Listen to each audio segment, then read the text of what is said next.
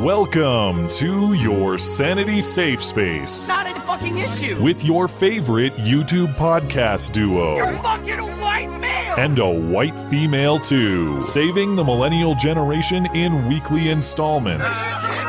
Live from a castle tower and his mother's basement, this is Beauty and the Beta. and we will make America great again.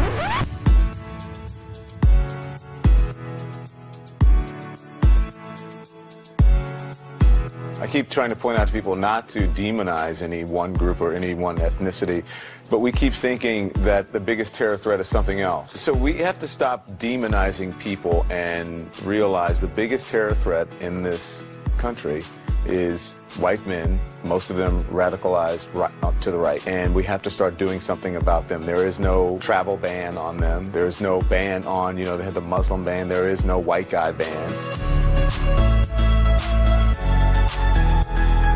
Those are the facts. People who were angered about what I said are missing the entire point. We don't need to worry about people who are thousands of miles away. The biggest threats are homegrown.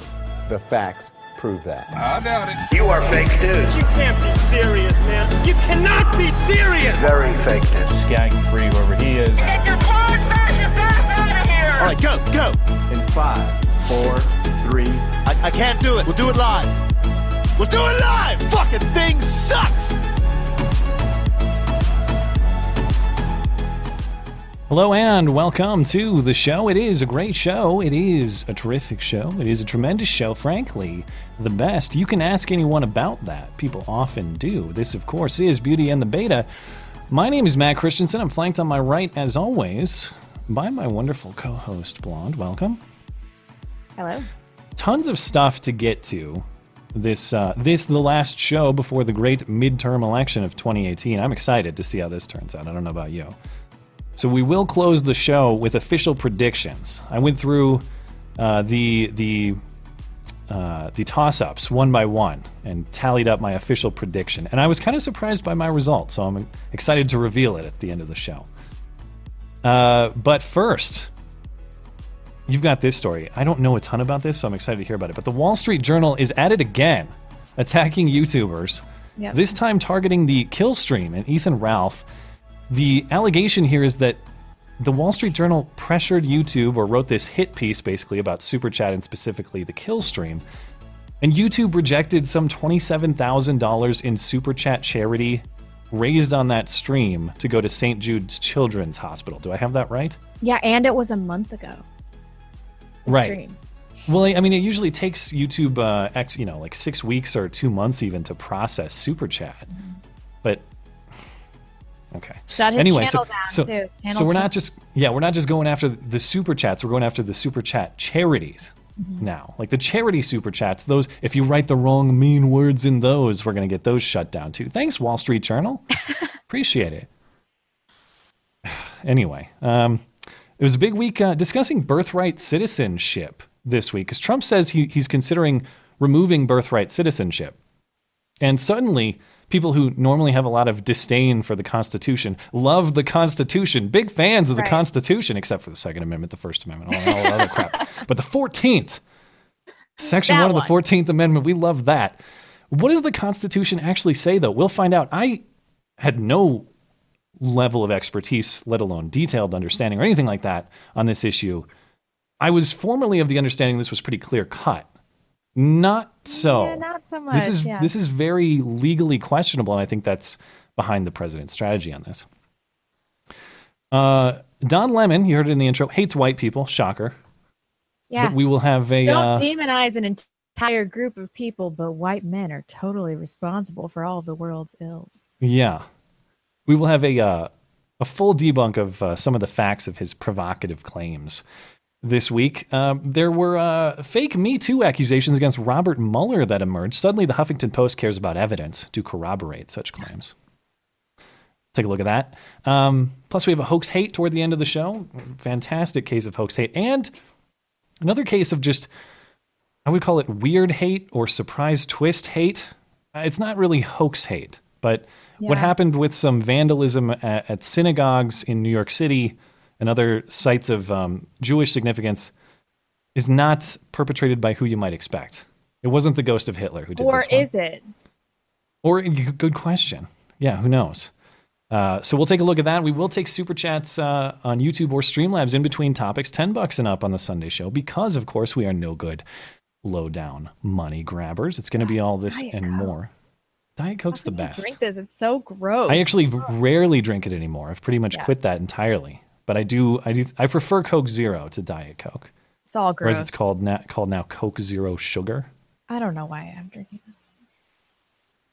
All right. Anyway, um, it's going to be all this and more in your favorite couple hours of listening material. Thank you for liking the show on YouTube. Thank you for reviewing us on Apple Podcasts. Thank you for supporting us on Patreon. Thank you for emailing us. That's beauty and the beta at gmail.com. If you want to take the show on the go, you can do that on all the audio platforms Apple Podcasts, Google Play, SoundCloud, Stitcher, and more. They're all linked in the description for you. Wherever you find your podcast, you can find us. One announcement I rarely take uh, time off, but I am not going to be posting my normal solo videos this week. I'm taking a little bit of time off to deal with a personal matter and some incidental vacation time. So, Unrelated. no, that's what I'm saying. They're kind of they're kind of related, kind of like some of it is just business matter and some of it is opportunity for fun time. Yeah. So, but the Sunday streams will remain unaffected. We'll be back next Sunday as normal, but there will be no call in stream this week on Wednesday night. But next Sunday's show will be on as normal. Got a uh, piece of artwork, a couple pieces of artwork, but one in particular to maybe cheer you up a bit, make you feel a little jolly. We got this from uh, Michael Schlacht, entitled uh, "Return to Sender." I don't know. I- I thought I didn't know if this one cleared the bar for. Um, I don't know. I don't want to take a shot at Michael, but it's uh, it's very low effort, but it still gets the it still gets the laugh. So That's I, the important thing. so I thought, all right, fair enough. The, the thing is, this is a repurposed like Trump meme from Reddit. I've seen, or he he sent this to me previously with Trump's face in the same picture, but this just has yours on it. Anyway, appreciate it, appreciate it, Michael. that was and, my uh, Halloween costume, and I marched a little Mexican girl straight to the border. Took days. And we got uh, art from Tyler. He calls this, uh, or he says, this artwork is based off of Blonde's channel name. I call it In the Belly of the Beast. She's a separate entity living off your stomach, being my stomach, Matt's stomach. Maybe the worst case of an Audi ever. Oh my god, I love it. How did I miss this? Uh, I think so he only sent it to my inbox. I think that's where I got it. Wow, that is that is really cool. Good Hmm. work. So thank you, Tyler. Couple of um, quick uh, quick hits before we get into the stuff that's going on with the Wall Street Journal and the birthright citizenship and all that. Did you see this? Uh, well, I know you saw it beforehand, but this this social justice warrior freak out at FSU, Florida State University. It was a bad one, but it has 11,000 retweets, which kind of gave me hope. wow. Yeah. This this student's name, her name is Shelby Shoup, I think is how you pronounce that. She's listed as a uh, on LinkedIn as an intern for Andrew Gillum, potentially helping out the Andrew Gillum campaign. Not really sure, but that's what the LinkedIn page says. She threw her drink, which was chocolate milk, at um, FSU College Republicans Vice Chair Daisy Judge. Another student tried to de-escalate the situation, and she threw the remainder of the drink on him. Uh, she's been charged for this incident with battery. So let's let's let's take a look at what uh, the, the, what's going on. Is basically the college Republicans have a desk set up. Looks like they're promoting, um, you know, Rick Scott and Ron DeSantis and your general Republican candidates in Florida. And this is how the the freak out went. You are supporting Nazis. Do you understand that? communism? Yeah, I that fucking am. They killed way more people. Don't pour dude. your coffee on me. Fuck you, I will. Than the Fuck off with you. Nazis? What Do you wrong with you? understand that fascism is here? What is Y'all wrong with understand you? that Nazis are What fucking is wrong here? with you, woman? A fucking Nazi was What just is elected wrong in Brazil. you? You're, you're pouring coffee on strangers. You have to. Fuck ask off, man. yourself, what the hell is wrong with you? Nazis are fucking shooting You're my people. throwing milk at people. Nazis are shooting my people. right, I don't I give a give you that. damn. Nazis are socialists, by the way. Nazis are not fucking socialists, you dumbass. Take a history class, you piece of shit. National Socialism. National Socialist is actually the name of the. Oh, oh, oh, oh, oh, oh, the National Socialists. Oh my god, as if I don't know this is a fucking When she starts mocking, What? Notice how she goes, Nazis are not socialists, and they say National Socialists, and she goes, as if I didn't know that. I assume she means maybe the title, but is she Nuh-uh. acknowledging that was the case or not? And the other thing that was interesting here is um, when she says Nazis are killing my people, I assume she's referencing Jews killed by the synagogue shooter last week, uh, that sort of thing. Reportedly, she's a member of FSU Students for Justice in Palestine. I mean, I don't know that those are inherently contradictory stances, but interesting that Huh. I mean, it seems like the Palestinians are having their ways with some Jews from time to time, but apparently that is less of an issue. I don't know. I'm Oh, this is so embarrassing. it's a fool's errand for me to try to find some logical consistency here, but there's a little bit more. You, that's when there's no argument left. My God.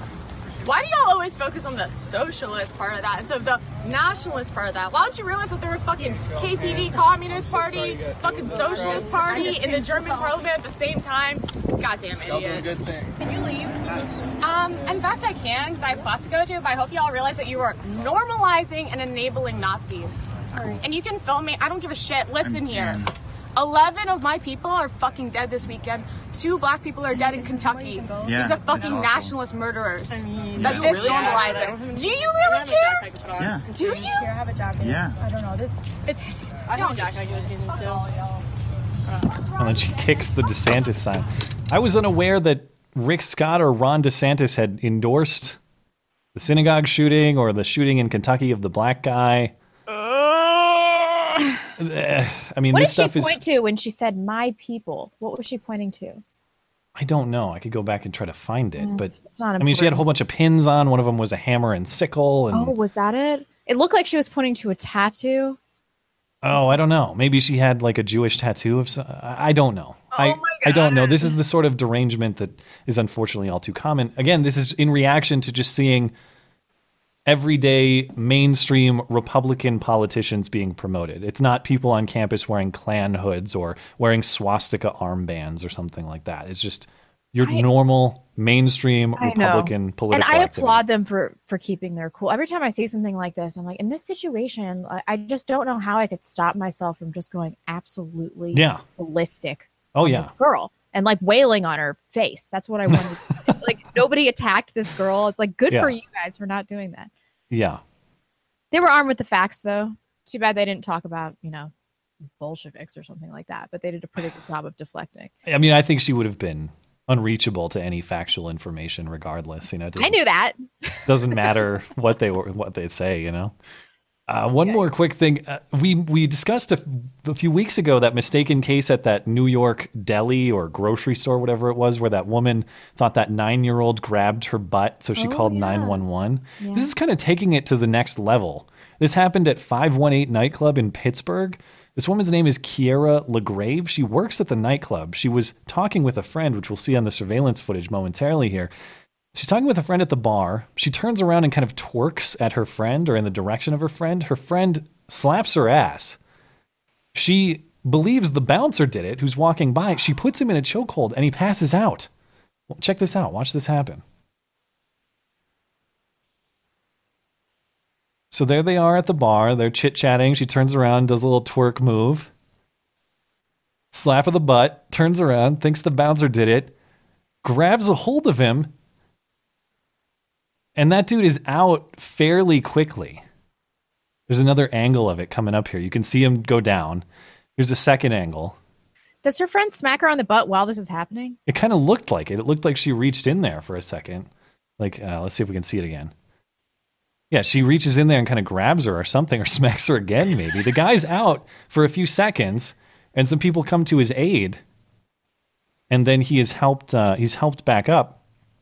She has been charged with felony second degree strangulation. That sucks. Oh, jeez.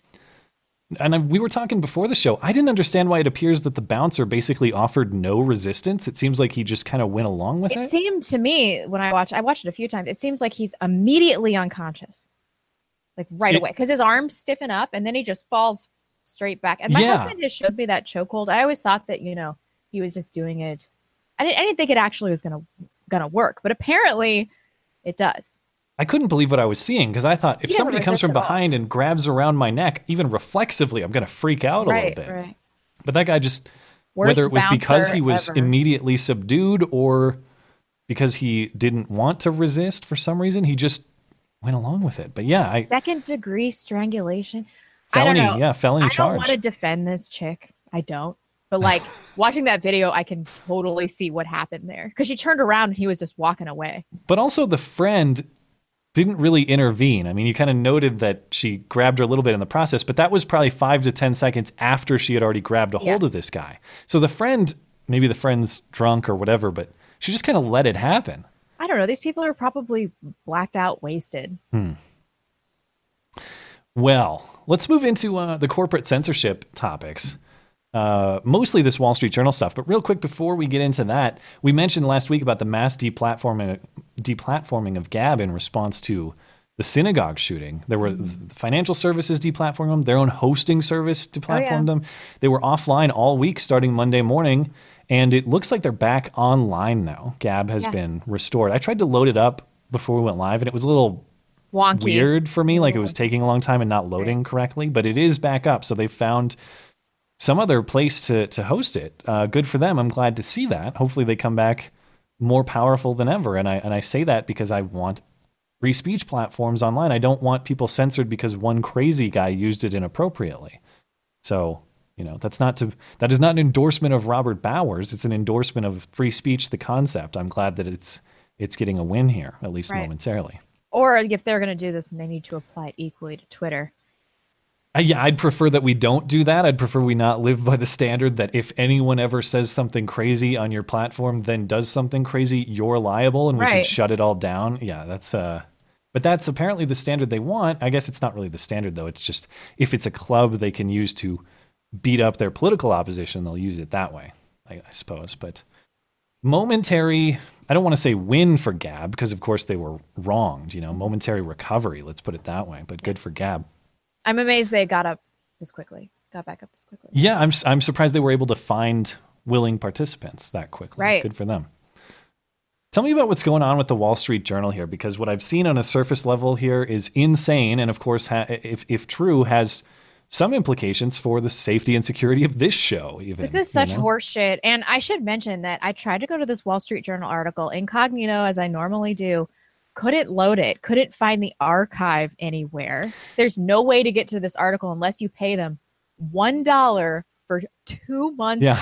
subscription. That is And the I most desperate subscription price I have ever seen. I've I ever looked. I looked at this last night, and I, I'm hundred percent sure I read this article in full, like skimmed this article in full. Now it's behind a paywall. Can't get around it. Not even the archives can get around it. So Yep. we decided beforehand. Nope, we're not even going to give them a dollar. We're not going to give them a dollar. We're not going to give them a dollar. Yeah. So I pulled this from uh from another article. So after Bowers, which is you know storm the Tree of Life Synagogue in Pittsburgh, October 27th, uh, Ethan Ralph launched a live stream on YouTube to discuss the shooting. Um, soon, some viewers began, they can't stop editorializing, uh, began paying to have their comments featured on the live chat, scrolling alongside the streaming video, which is called Super Chat. I knew they were going to go after Super Chat after this Data and Society article. We knew this was going to happen. So I guess Yeah. this wouldn't surprise us too much. Um, so then they talk about like what people were writing about Jews in the super chat, and, you know, some kind of hilarious jokes. Um, and then they permanently removed the channel on Friday night after this happened.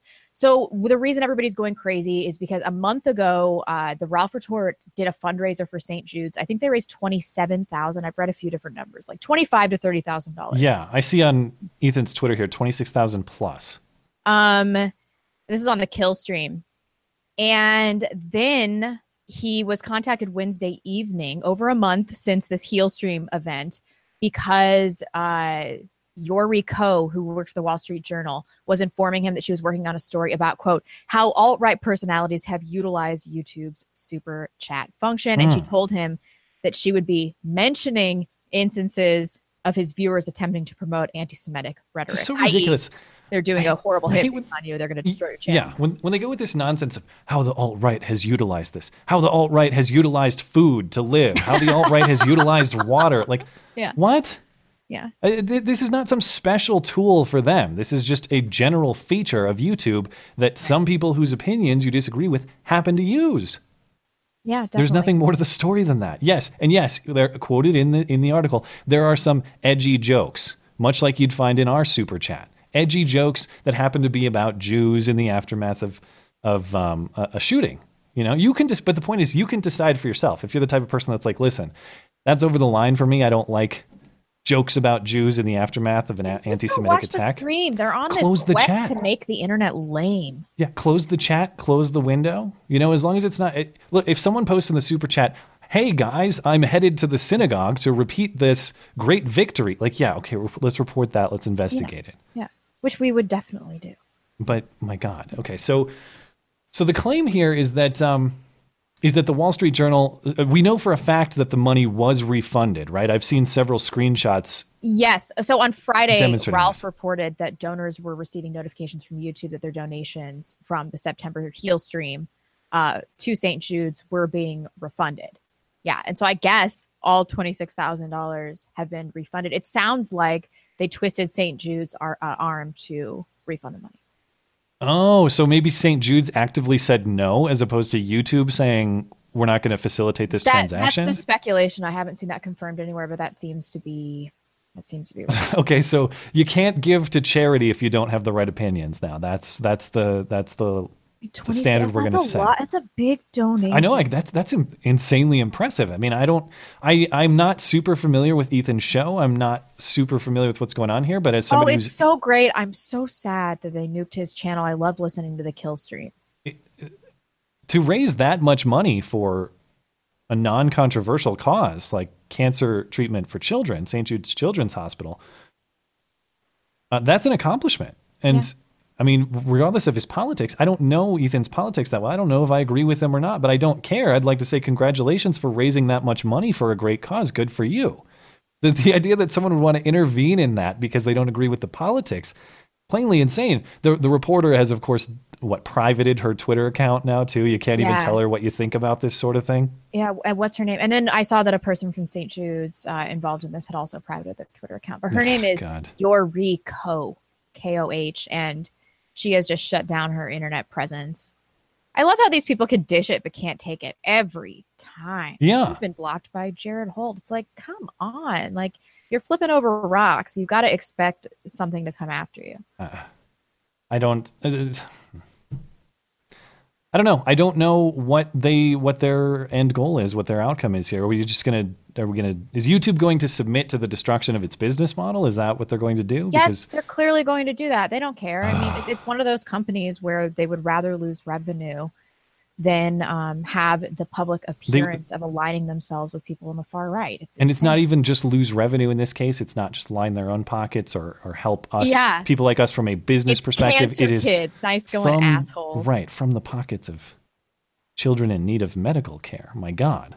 I mean, I would like to mention again that we do have Streamlabs, and there seemed to be some confusion. People thought that you had to watch the stream on Streamlabs. You don't. Ah, yeah. Um, you watch the stream here, and then we have the Streamlabs link in the description. If you want to donate, we'll still uh, we get to keep Yeah. hundred percent of that. There's no YouTube cut, which is thirty percent, and then we will still read it on air. The only downfall is that it's not like on the super chat. Like, Yeah, you that's won't- the you won't see only- it. That's the only thing. Yeah, but we will but- read it on yeah. air. So.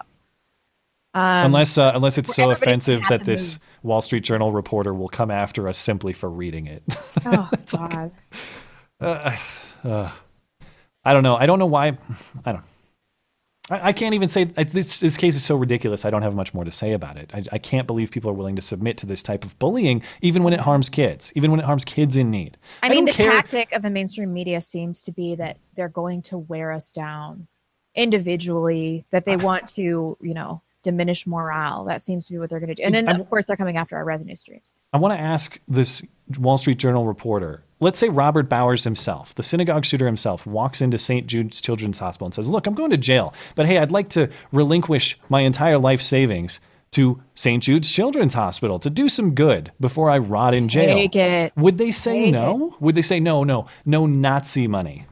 No, that's uh, totally insane. Also, you know, if you have like a thousand dollars in cash, the history of that money uh, is is nebulous. Like yeah, it's been in how been many involved- strippers' ass cracks? Right, right, right, right. Yeah. I read some study that like 30% of money has cocaine on it or some Sure, shit. I'm It's like sure. that money has done some fucked up stuff. It doesn't Yeah. make it less of money. Like just take it, take the money. Maybe um I I've not uh, I've I've it's it's been a busy couple weeks and this next week is busy for me unfortunately so I've not had an opportunity to reach out to Ethan but maybe we could talk to him about this maybe that's an opportunity for uh, upcoming future week here. Did you So- say strippers ass cracks? Yeah, Yeah, I guess. or cleavage take your pick. Yeah. Or G what the G string where I don't know where you clearly I don't have that much experience putting cash into strippers various receptacles. Yeah. Okay. Nice. Yeah. So I don't know where it goes. I would go with ass crack first. How about that? Ass crack first. That's really what we should call this show. Yeah. Let's. Uh, all right. You want to talk about birthright citizenship? Ugh, I guess so. So this all. I, I, what do you mean you you guess so? This should be right up your alley. I think you'd be just- enthusiastic about. This I don't know. Reading the language of the 14th, I, I just thought that it was a little more. I don't know why I thought it was a little more straightforward than this. Oh, okay. I mean, it is definitely a legally messy issue, and I was not aware of that. So I'm excited to see how this plays out if Trump indeed does pursue it. But the entire controversy started um, this week on some sort of show on HBO called Axios. I was not familiar with this show, but Trump was being interviewed on this show, and he was prompted by a question about uh, birthright citizenship generally and whether the administration was planning to do something about it. And they get into this discussion about him doing something by executive order and sort of the constitutionality of, of doing that. Here's what that conversation sounded like uh, on HBO. On immigration, some legal scholars believe you can get rid of birthright citizenship without changing the Constitution. With That an could- executive order. Exactly. Right. Uh, have you thought about that? Yes. Tell me more. It was always told to me that you needed a constitutional amendment. Guess 14th what? Amendment. You don't. You don't. Number one. Number one, you don't need that. Number two, I mean, that's in You dispute. could That's definitely very do much in dispute. Well, you can definitely do it with an act of Congress, but now they're saying I can do it just with an executive order. Now, how ridiculous! We're the only country in the world where a person comes in, has a baby, and the baby is essentially a citizen of the United States for 85 years with all of those benefits. It's ridiculous. It's ridiculous, and it has to end. Um, have you talked about that with counsel? Yeah, I have. So where in the process? It's do in the process. It'll happen. Okay. And Trump explained it there a little bit, but I should back up. What we're talking about when we say birthright citizenship, the idea that anybody who is born on United States soil is a citizen of the United States, entitled all to Right. the, entitled to all the rights and privileges that uh, confers upon a person merely by being born, just being born here, right? And the idea is that the, the, the section one of the 14th Amendment is, is the source of this. We'll get to that more on that in a moment. But when you talk about some of the negative consequences of illegal immigration, this is where a lot of that comes into play because, strictly speaking, even though I'm sure we can find plenty of counterexamples as a practical matter, but strictly speaking, illegal immigrants can't get benefits or welfare from the federal government, at least. Mm-hmm. However, if you were to come here, speaking. if you were to come here illegally mm-hmm. with a pregnant wife, and she has a baby the second she crosses the border into one of the southern states, that child, by virtue of birthright citizenship, is now a citizen of the United States, therefore eligible for all sorts of programs that maybe that uh, that child may be entitled to. And then, of course, um, that child could later sponsor parents or family members to, to immigrate to the U.S. legally, that sort of thing. So when you talk about gaps, this is one of the most consequential gaps in the system. it should be mentioned that it's not like they can't take advantage of any social services. If an illegal immigrant goes to an ER, for example, they cannot legally be turned away. Right. And as the Supreme Court has ruled, I want to mention a little bit later too. There was a case uh, um, with the state of Texas in the 80s where the Supreme Court ruled that, that the state had to provide, had, basically had to allow illegal children to attend public schools. They had to provide schooling services to those wow, kids. terrible mistake. This um from the Center for Immigration Services, they have some numbers on this. Forty percent of uh, illegal alien-headed households received some form of welfare in uh, in recent years, and much of this is due to birthright citizenship. That compares to 19% for native-born citizens, and a lot. So a lot of that reason is, yeah, strictly speaking, you, dad, are an illegal immigrant. You can't, as a matter of law, get federal benefits, welfare, that sort of stuff. But your kid certainly can. And so that's where we run into a lot of these problems. Uh, and, and quite frankly, a, a, drain on our resources. Yep, I talked about this in my video uh, last week, but illegal immigrants cost us 113 billion dollars in 2016 and 116 billion dollars in 2017. Hmm. That's that's an astronomic. That, that is just a crazy weight on us. So the question then becomes, what does the Constitution say about this? And, and like I said, I, this is not an area I had looked at in detail. I just always accepted, well, the Constitution guarantees birthright citizenship. I thought the clause was clearer than it is. I thought the court, I just assumed the court had ruled on this. I assumed this was more settled than it is, which is why when Trump first announced this, I thought, what? How, how's this Yeah. going to work? Like, that, first off, we should be skeptical of executive orders generally, but executive Yeah, orders that are contrary to the Constitution, that had my bells dinging a little bit, and I was pretty skeptical of what was going on here when I looked into it. I see what the people behind this are thinking now, and that—that's—that's not to say that I, well, I can see what they're trying to do, even though I'm not a fan of executive orders, generally speaking, and and this I don't may like the precedent this sets, but I'll pretty much do whatever I can to get this taken care of. Right? there we'll talk about the strategy toward the end here but as far as what the constitution uh, says so everyone's freaking out. They're calling this unconstitutional like i said. Um, you know suddenly everybody cares about what uh, what the constitution says instead of um, instead of crapping all over it in the spirit of it like the first and the second and the rest. Uh, but the text of Section 1 of the 14th Amendment reads All persons born or naturalized in the United States and subject to the jurisdiction thereof are citizens of the United States uh, and of the state wherein they reside. So the question is what is that phrase, subject to the jurisdiction thereof? Why was that included? What does that mean? That's really the relevant question. And we have some historical clues that we can uh, that we can rely on. This is an analysis from uh, from a uh, Ilya Shapiro over at uh, the Cato Institute. But uh, this person writes. Uh, the common law at the time of the founding gave birthright citizenship to all except slaves and Indians. The Supreme Court's infamous ruling in Dred Scott, 1857, confirmed uh, the denial of citizenship to slaves, even if they were freed. Remember, the, the 14th Amendment was written as a reaction to the Dred Scott decision, slavery in general, post post Civil War. Uh, the 14th Amendment overturned Dred Scott with respect to blacks and other non white races, though Indians were still denied citizenship because they owed allegiance to their tribes, not to the United States. So that was, it was in part included in there to say, you know, if you, if you are under the sovereignty of an Indian tribe, birth, you don't, you, you're not entitled to birthright citizenship, is, is, is what a lot of the historical context there was. Um, proponents of the 14th Amendment, writes Ilya Shapiro, added subject to the jurisdiction to the 14th Amendment in order to exclude from citizenship two groups besides Indians. The children of one, uh, the children of first foreign diplomats, and second, enemy forces engaged in hostile occupation. Okay.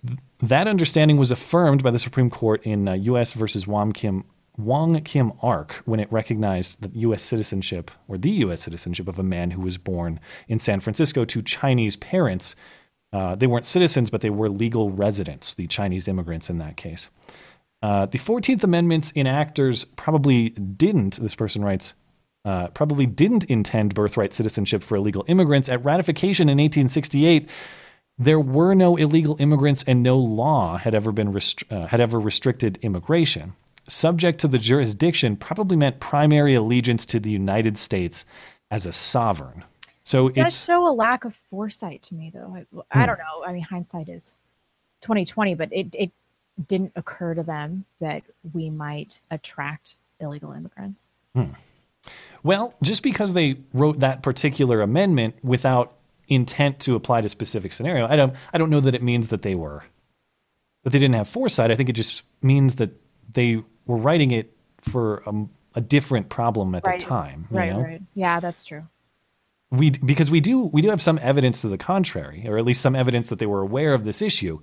Uh, Senator Jacob Howard of Michigan you can see this in the congressional record or congressional record at the time, argued who argued at the time in favor of that phrase, subject to the jurisdiction thereof. He said, quote, every person born within the limits of the United States and subject to their ju- jurisdiction is by virtue of natural law and national law a citizen of the United States. This will not, of course, include persons born in the United States who are foreigners, aliens, who belong to the families of ambassadors or foreign ministers accredited to the government of the United States, but will include every other class of person.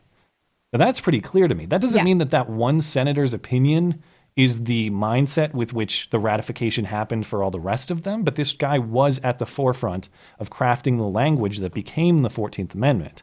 And he says this will not, of course, Right.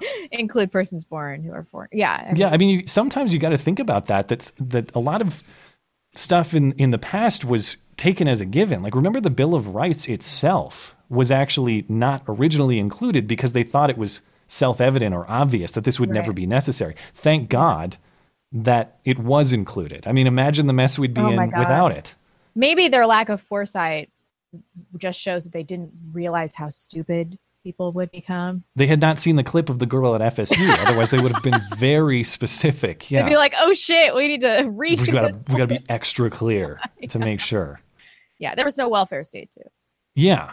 So when I read through this stuff, I thought, oh, okay, this is not at all constitutionally clear, like I had thought before. Uh, and the next question is, well, what does the court say, the Supreme Court? The answer is nothing definitive. They've never really ruled does the 14th Amendment command or demand birthright citizenship or doesn't it? The closest cases we have is in 1884, the court ruled that a Native American born under tribal jurisdiction could not make himself a citizen since, quote, no one can become a citizen of a nation without, it, without its consent. Right. Right. In 1898, the, the aforementioned case, uh, the court ruled that a child born to Chinese immigrants was a, uh, was a citizen, but those immigrants were legal residents, those Chinese immigrants. They weren't illegal Chinese immigrants. They were legally here. So that's not quite, uh, that, that doesn't answer the question directly of people illegally crossing the border and having a child here. And then in 1982, the other case I mentioned, this, the court ruled that the state of Texas had to provide schooling to illegal immigrant children, but it did not say whether those children were entitled to birthright citizenship or not. So, well, you'll find the, I mean, the, the court is often going to try to answer just the specific question before it and no more. You know, they, they want to be as specific as possible, not sweeping. So what's the uh, so as I mentioned, with this understanding, I can see what the administration is trying to do here because the answer is the constitutionality is ambiguous. So really, if you want to proceed with this, you need to understand what does the Constitution say actually, and to get that question answered, you need to get it to the Supreme Court. How do you get it to the Supreme Court? You take some action on it. Of course, Trump knows that if you do an executive order, it's going to be challenged in court in five seconds. It's going to be appealed all the way up to the Supreme Court eventually, and then we'll get an answer. If if birthright citizenship is required by the Constitution, well, now you know you have a high bar. You're going to have to amend the Constitution if you want to get this changed, and or change the court and put people on there who disagree with that conclusion. Both are very unlikely, difficult to happen. If the court says not required by the Constitution, well, suddenly you can write a law.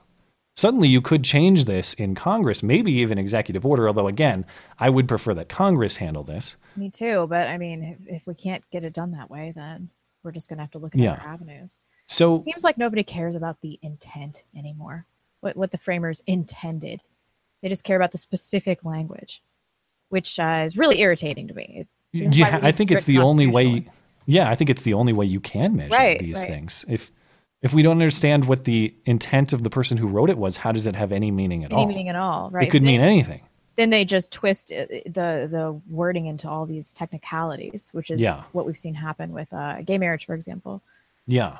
So, you know, like I said, while I while I have some reservations about the process, if Trump were actually trying to do away with this by executive order, that was his objective, I would have some reservations. But because I can see the objective, which is let's answer the constitutional question, I get what he's doing, and it doesn't bother me as as much.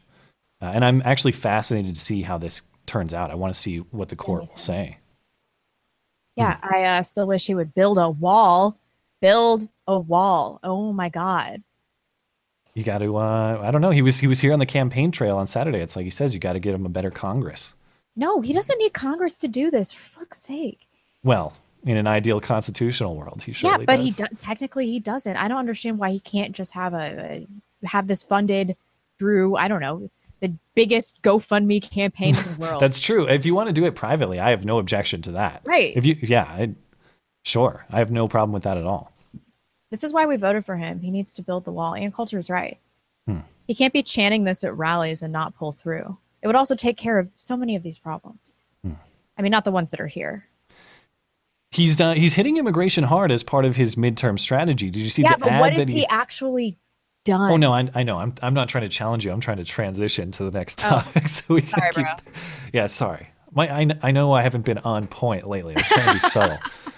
But he is he you know whether his accomplishments uh, justify his rhetoric or not, he is hitting it hard. And he did you see this ad that he posted on Twitter about this illegal immigrant? Pretty Yeah, yeah, I know, but do something, dude. Hmm. Do something.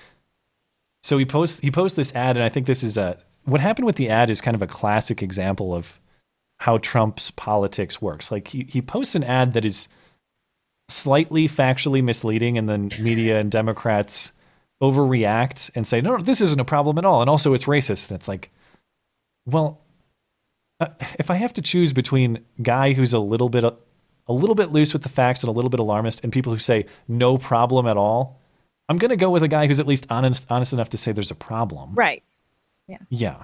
So he, he he goes to Twitter. He posts this this ad linking Democrats to Luis uh, Bracamontes, a twice deported illegal immigrant who killed two cops in Sacramento in 2014. He also injured a third as well as a civilian. Trump posts this uh, this advertisement to his Twitter account. Ladies and gentlemen of the jury, please step out of the hallway.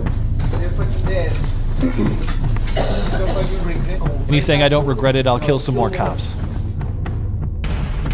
Democrats let him into our country. The only thing if I can regret is if I can just kill two. I wish I can kill more of those motherfuckers. Kill more cops too. So Democrats let him in, Democrats let him stay, and then we got kind of hordes of people storming fences. He says he wants to apply for pardon for the felony he committed. Attempted murder. Ah!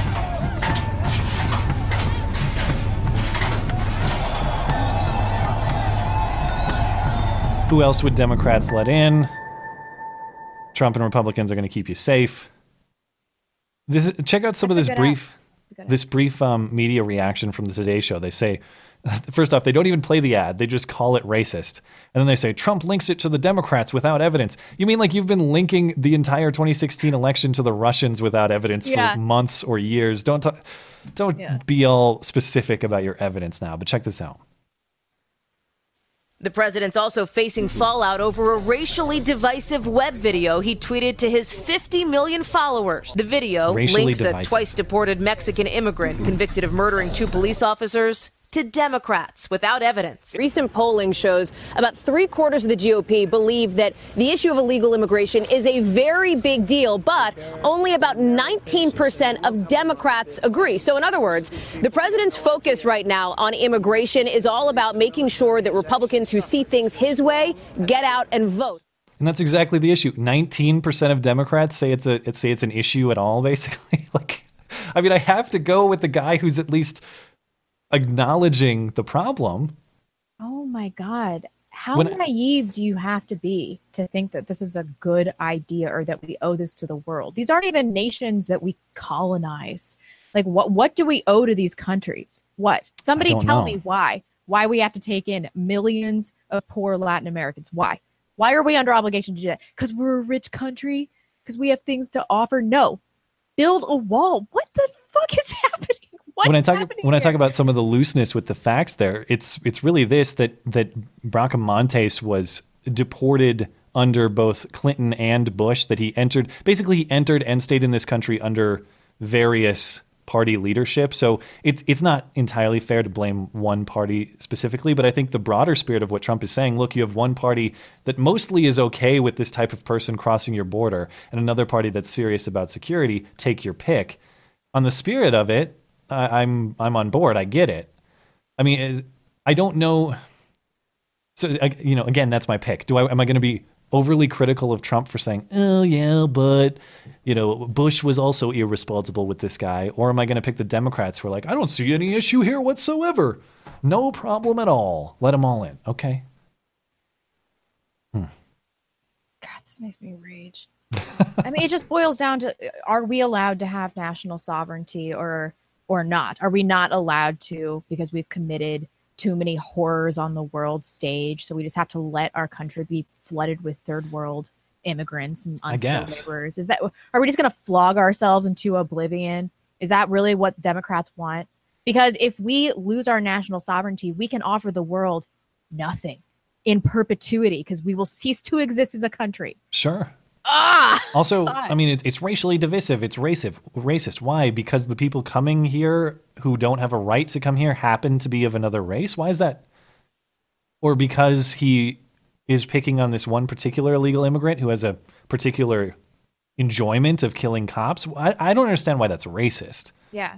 I mean, it might be a little fast and loose with the facts, but I don't understand why that's racist at all. This is another argument for balkanization. How are we supposed to coexist with people that think that we should not be afforded national sovereignty? How can you possibly It's suicidal. with those people? I mean, It it's suicidal, right? Yeah. So, so what are we supposed to do? Because on this issue, there is no compromise. It's every illegal, however, be- between 30 and 50 million illegal Mexicans. GTFO, GTFO. No, we can't give you citizenship. Your children can't have. You have to go back. well. I don't really see another way out of this. The solution to this is radical, is inherently radical. I, and I don't really because the problem has become radical. Sure. Right, I mean, I, I think you and I might disagree on the practicality of some of that, but philosophically speaking, How is that impractical? They got here. They go the fuck home. I mean, we can we can try. I just it's it, the it's it's such a it's such a gigantic task to actually move that many people that yeah, it sounds like a hmm. gigantic task, but think about what a gigantic task it is to fund these people through welfare programs and other, you know, social programs uh, in, perpetuity, Yeah. and and their children, while they while they can give nothing back to our society. That in magnitude Well- is way more staggering to me than some I assume are good people. them back to Honduras. Yes, I'm sure some of them are good people. Hey, that's your guys' quote, not not mine. Some I assume are very fine. Yeah, very fine. Anyway. I'm not willing to take in 10 people that offer nothing so we can have one that gives us some kind of marginal Yeah, contribution. I- That- I that's would- not a good payoff for me.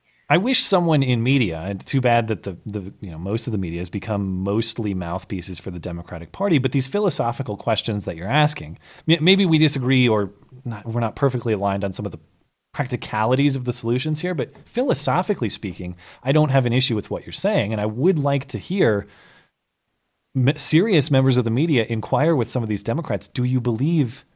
In a, in a philosophy of borders at all? Do you believe? Yeah, Tucker Carlson have- always asks this and they always evade the question because like if you can't answer that well they don't want to answer it because if if you get down to the bare bones of what they really want it's to retain this voting block in perpetuity to aggregate it for future generations so that they always have power that's that's why they're doing this and because they truly hate white people they want to decimate uh, white american cultural values speaking of hatred for the whites Oh, actually we should probably take a break before we get into the Don damn that was a good transition i set you up for that one it's but because the I, Don I Lemon stripped the last segment from- it's going to be long too just like that birthright citizenship one was god he's such an asshole and he doesn't Yeah. even realize the hypocrisy in what he's saying all right it is it is an astounding lack of self-awareness yes tone deaf, tone deaf, Don. well not um, i think the only person who might beat him in tone deafness is joe donnelly which we'll get to at the end of the show yeah, with that and that was a prepared gaffe. speech, but so was uh, so Hmm. was Don Lemon. Um, okay, this is from Izzy Long. Two word border fix predator drones. I'm with you. Operated by 4chan. Also, Matt. hire obama to do it Yeah, really. Yeah. I'm the video editor for the Gun Collective. If you're going to Shot Show, stop by the press room. I'll be there every day from open to close. Rock on. I am not going to Shot Show, but that's very interesting. I, I am uh, I'm subscribed to the Gun Collective though, so good work over there, and thanks for doing what you do. And um, maybe uh, maybe we can all maybe we can collaborate at some point. And those those guys over there seem pretty cool, and uh, maybe we can talk guns sometime. So thanks for supporting the show. Appreciate it. Izzy. He has a sweet shirt too. Um. Okay. Synac eight says, "Remember, guys, hashtag Wall Street Journal kills kids or kill kids, and YouTube really doesn't care about good intentions if you wrong thing. I know they don't care about your intentions.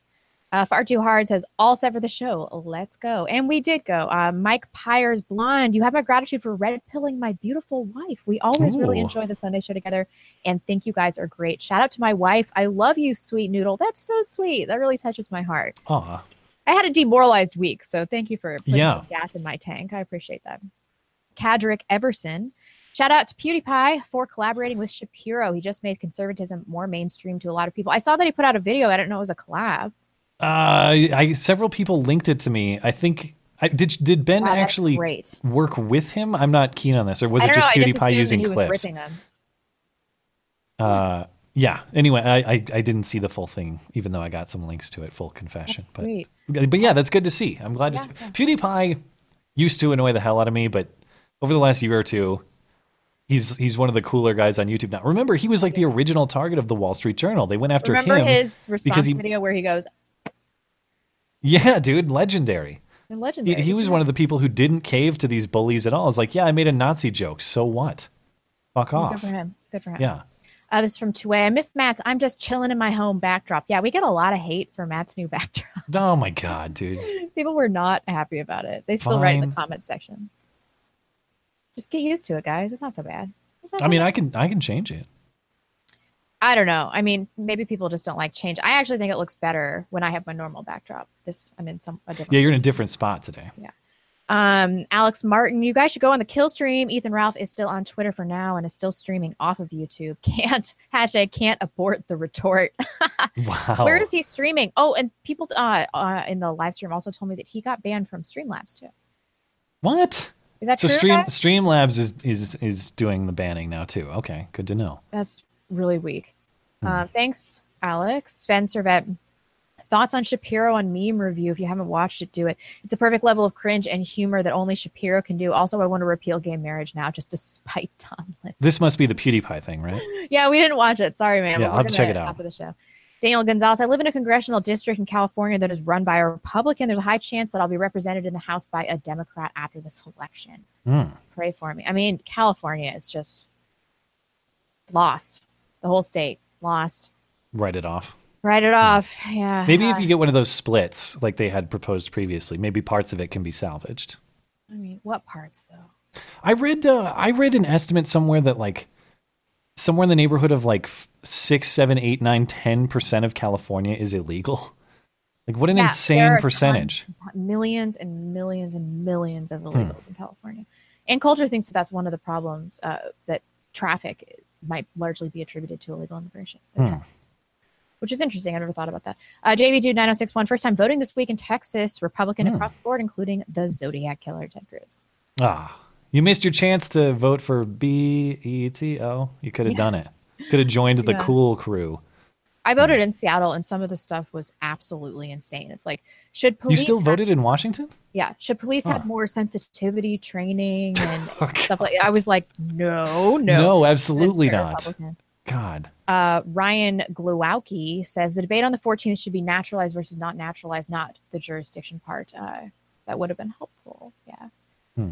Uh, Bill McPherson, Bill with the good hair. Have you guys seen the YouTuber Don't Walk Run? He makes excellent fake news debunking vids. I have not. I've not, No. I like the name though. Been binging his content the past few days. Should have him on the show sometime. Thanks for the suggestion, Bill. We will. Sure. Yeah.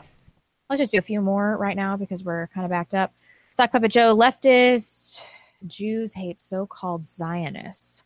Oppression hierarchy. I like the my. I'm like, I probably should. Talking about the FSU crazy chick, I assume. Oppression hmm. hierarchy is probably the reason Palestinians are more oppressed than Jews. Right. Hi. Nazis oppress the Jews, but the Jews oppress the Palestinians. Is that the order? And then she calls herself Jewish when she feels like she's being oppressed. Right. So she's a victim relative to the Nazis, but she's an oppressor relative to the Palestinians. Is that what she would say? Yeah, Yeah, I mean, she didn't even pull the woman card. That's probably like Yeah. below the Palestinian, Palestinian Jew woman, right? Okay.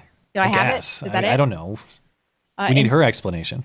Insomniac Savage. Great to see you guys live. Normally work nights in the UK and have to miss it. Best live stream out there. Thank you. Oh, well, thanks. I appreciate that. And then we're just going to do one more right now, and then I'll circle back for the rest of y'all. Uh, AZ Archer, big donation. Good evening, fellow Nazis. Miss throwing some coinage your way for Halloween special, so here you go. Besides Bozeman, where would you recommend I look for a place to live in Montana?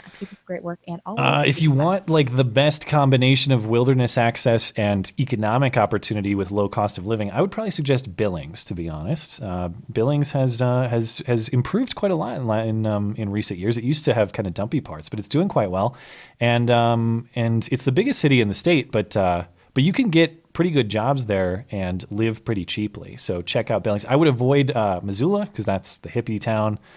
Um, I am not a fan of Butte or Helena either. I would I would pick between if you're looking for the larger cities, I'd pick between Bozeman and uh, and Billings. But Billings is much cheaper to live, and honestly, the trade off is not it's not that big of a drop.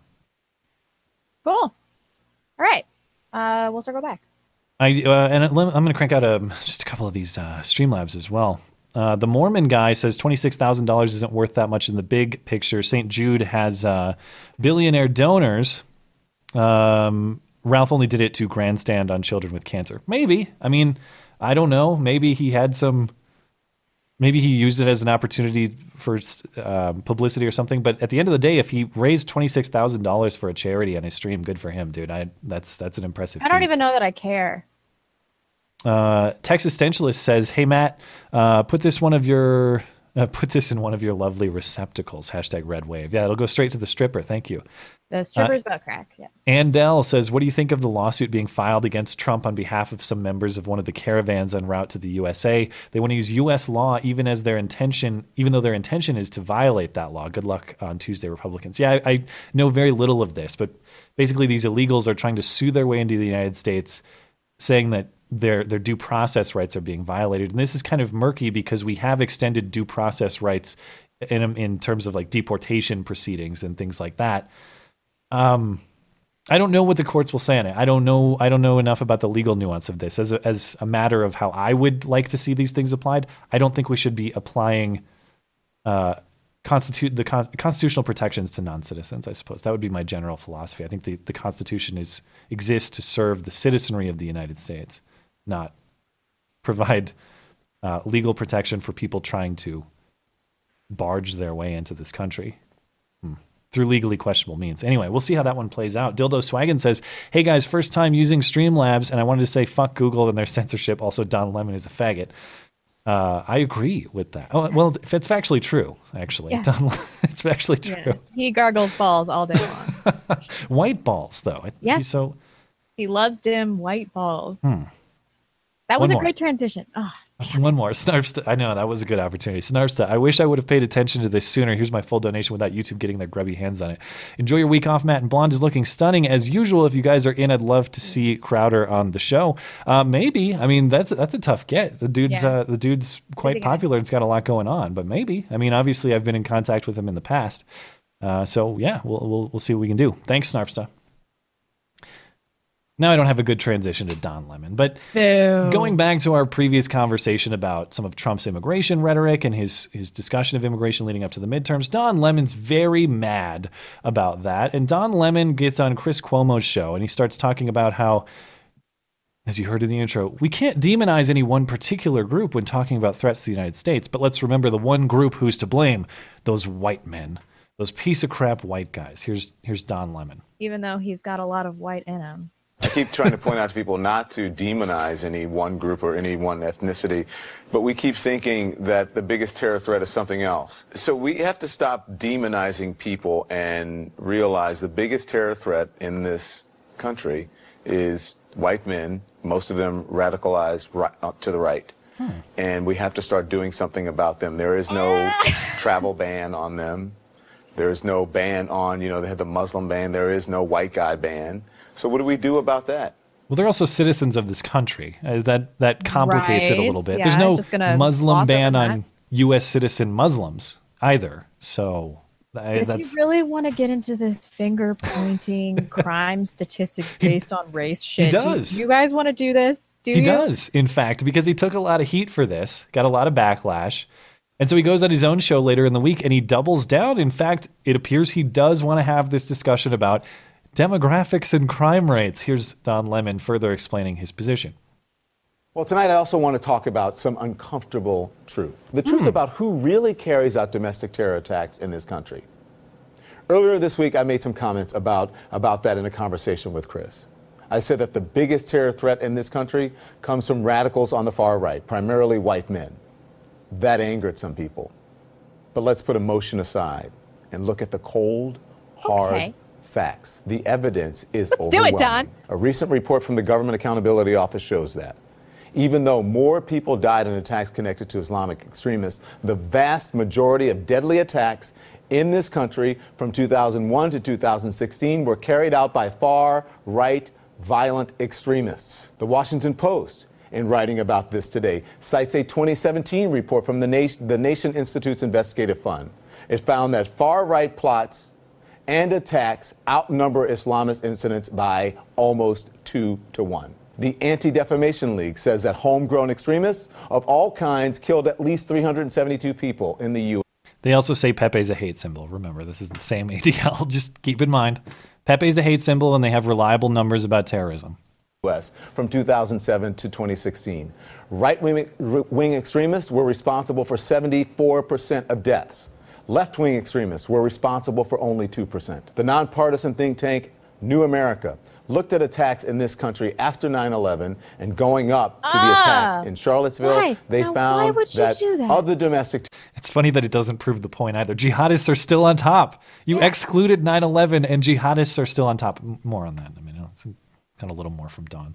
terror attacks, those carried out, those not carried out by jihadists, 68 were by far right groups. Only eight were by left wing or black separatist groups. Their analysis shows that for every eight deadly attacks by right wing extremists, there were one by left wing extremists. Those are the facts. Hmm. So people who were angered about what I said are missing the entire point. We don't need to worry about people who are thousands of miles away. The biggest threats are homegrown.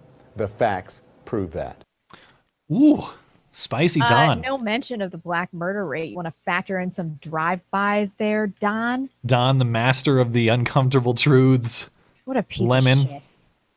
I have many thoughts on what he said, but Oh, uh, well, first, give, of course, he, he even mentions this because it's such a glare that they started collecting the data after September 11th. Why was it? Because 3,000 plus. How many people died September the, the GAO report. Um, yeah, it was 3,000 plus on 9 11. So Killed by the ex- Muslims, yeah. I don't know the exact figure, but yeah, if you go to the GAO report, I actually went through his sources, but that report in sp- specifically that he's referencing, I mean, it literally says uh, extremist motivated attacks that resulted in fatalities. September 12th, 2001 through December 31st, Oh, 2016. there Literally. September 12th. Not just like, oh, we started in 2002. No, the day after. The day after. Okay. You know what else Um, they always say when they're talking hmm. about black crime statistics, by the way? They'll say the majority of murders are committed by white people, which is technically True, yeah, that's right? part of the problem. And I want to talk about that toward the end because but he's not are they doing going to adjust for percentage of the population? Yeah, they're I mean, not doing per like capita. Fifty percent of murders or something like that are committed by thirteen percent of the population. Right. Six percent of the population, if you're talking about black men. the basic concept is in a majority white country, you would expect all crime to be committed mostly by white people. So let's do a per capita analysis, and that Which will be more do, insightful. But they never do that, which this doesn't either. So I have some thoughts about just some general criticisms of his take here, but then I have some source specific analysis because I went through the sources that he's citing to get because it you know if it sounds like bullshit, odds are it's probably bullshit, and there's a lot of bullshit in his sources, not just the sources, but the inter- his interpretation of them. Um, first point, obviously, totally contradictory. I mean, we mentioned this, but just you have to be so ob- oblivious to yourself to say we got to stop demonizing entire groups of people, but there's But- one particular group of person that's to blame. Okay. Right. Secondly, he shifts the goalposts. Uh, did you notice in the first in his first statement there, he was saying, "Look, listen, white men are the threat." He, he makes it basically racial and says white, you know, white people, and he says most of them persuaded into right wing ideologies or whatever. But he uses white people as the focal point, not the ideology. Then he starts using right wing ideology and white people interchangeably. And by the end, he's talking about right wing ideology and not white people anymore. He's kind of Yeah. he's he's That's done a this very magic trick. editorial transition to confuse stupid viewers. So does he care about race or ideology, or does he think they're one and the same? I would like to He hear He thinks him. they're one and the same. Okay. Yeah, probably. Yeah. Okay, that's fine, but that has a lot of implications that are in conflict with some of his other views that I'd like to hear him explain. So he shifts the goalposts. Um, he also will change his measurement of how bad some of these attacks are based on convenience. So, for instance, when he's referencing the Government Accountability Office report, the GAO report, he says, "Yeah, well, uh, Muslims killed more people, jihadis killed more people." But there were more right wing incidents. So in that case, he cares about the incident count that matters. But then he goes to the ADL report and suddenly he cares about deaths, not incidents. So when it's supportive of his perspective, he counts deaths or incidents, depending on whichever's more convenient to him. He doesn't go with one metric. Lastly, the New America analysis that he references, I, I mentioned this just a little bit ago, but this is evidence against him, not for him. Let me see Well, if I can get also- the, the entire point. screenshot back up on here. See if I can find it. Because his whole point was, well, uh, the the most threats uh, are coming from right wingers inside of our country. But then you show a slide that's like, dude, jihadis are number Yeah, one. are number And- one, right. And in your source, how is that evidence for you? That's evidence against you, dude. But I, I, think that's to supported by the ADL too. Didn't they have some some sort of breakdown? The ADL, uh, that I'll, I'll get to that particular source in a moment, but they go, they basically rank them by deaths and you know, right, like the top like ten. and jihadi, jihadi. yeah, Islamic, Islamic, Islamic, Islamic. There's, They're some also right. classifying people as far right extremists that are most certainly not. Well, th- there's a lot of questions in this government accountability office that he references. So this uh, this GAO report it shows extremist killings, uh, right wing extremist killings versus Islamic killings, 2001 again, September 12th, 2001 through 2016. And Don Lemon's right. There were more individual incidents involving far right extremists. How is that Um, even relevant? Why would it not be anything but the death tally? It, it was 62 incidents they counted for far right extremists versus 23 And did Islamic all of those have fatalities? Yes, they they just all had incidents? At, they all had at least one. Okay. But the jihadis actually killed more, one, 119 to 106 in their analysis. But here's what gets weird is I did, I counted it up of the 62 right-wing motivated cases, most of them, 43 are single murders. And some of the descriptions in here, it seems very dubious that it's like, you know, Nazi guy killed a Jew at the synagogue. Okay, like that's that's kind of clear. A lot of these are here's like there's one from 2003. Um, couple examples here. Neo-Nazi killed sex offender priest. Well, I mean, then, that- if they're going to do that and do these one-offs, then what about racially motivated black-on-white crime? Right. Uh, Here's here's some other examples. White supremacist and associated an associate killed a child molester. One one death. White supremacist murdered a convicted sex offender. One death. You'll notice as I scroll through here, it's one one one one one. I'm not saying that like, you know, example here from a prison in Florida in 2006. White supremacist inmate killed his African American cellmate. Like, I mean, maybe that's hate motivated. The point is, what you're talking about here are you're not seeing like like what we saw at the synagogue on Sunday very frequently. Like white supremacist guy goes into synagogue, kills 11 people. That's Right, right. not really on this list. So I have some suspicions that this is. People this in the live chat are telling me that I am wrong and that the black murder rate is 54% of all murders. And Oh, that's so also were- you with them lower. classifying Latinos as Caucasian. you were yeah. So you so I guess I was incorrect about that. I need to verify that. But that means 6% of people are committing 54% of the murders. Hmm. You If go into the Islamic attacks here, and you do see, a- you know, more. You do see a lot of single cases, but you also see, you know, five, a shooting of five, uh, the the Fort Hood attack, thirteen, Orlando, Right. forty nine, San Bernardino attack, fourteen. You see less incidents, but they're deadlier on average. So Don Lemon doesn't seem to care about that. Uh, his his next source here, I have serious questions about this one. This is the National Institute, National Institute's Investigative Fund, uh, and and it's a cooperation with the Center for Investigative Reporting. I don't know these places, but it's it's supposedly a database of 201 domestic terrorist incidents since 2001. And I took a look through these cases. It's all mapped out as you can see on screen here. Uh, But these include non-lethal events, so they call them terroristic incidents. But a lot a that includes like foiled plots, and then a lot of these are like vandalism incidents. Here's some examples: like they counted the Bundy standoff at the Malheur National Wildlife Refuge a few years ago in Oregon. They counted that as a terrorist incident, like a right-wing terrorist incident. Why? Why? Nobody was injured, right? There, the, uh, most of these cases on here, they they even admit there were no terrorism charges filed. Oh, my uh, there was a, a vandalization of an abortion clinic in Kalispell, Montana. Nobody was killed. They counted Elliot Rodger, the UC. Let me see if I can find it here. The UC Santa Barbara killer. Yeah, here it is on screen. They counted him as right wing. That's insane. He had no attack. political orientation. He was just of certain incel-like communities. So they count. I mean, they. they and so why do I say that I'm very skeptical of their methodology here? Well, one, they're sort of just counting things that are non-lethal attacks, but two, there's a lot of things omitted from the study here. Now, they, they the study ends in 2016, so the following obvious count, examples are not included on this map. You have none of the Antifa incidents of the last couple years in Portland, Berkeley, all that stuff. You don't have Eric Clanton, the the the bike lock uh, professor. You don't have the San Jose The Trump rally violence. in Dallas. They do have that on this They map. do? Actually, I did check that, and that to their credit, that is actually on here. When was The- that? That was two years ago. Micah Johnson, yeah, July 7th, 2016. That is included in here. So they did include Good. that one, but they didn't inexplicably. They they didn't include Black Lives Matter riots in Milwaukee. Uh, Oh, in, yeah. in in 2016, they didn't include uh, Ferguson, Baltimore, those riots. They didn't include those. This this ends at 2016, so also keep in mind James Hodgkinson, the congressional baseball shooter, Yeah, not yeah. included. So Why? How can they possibly reason their way out of that one?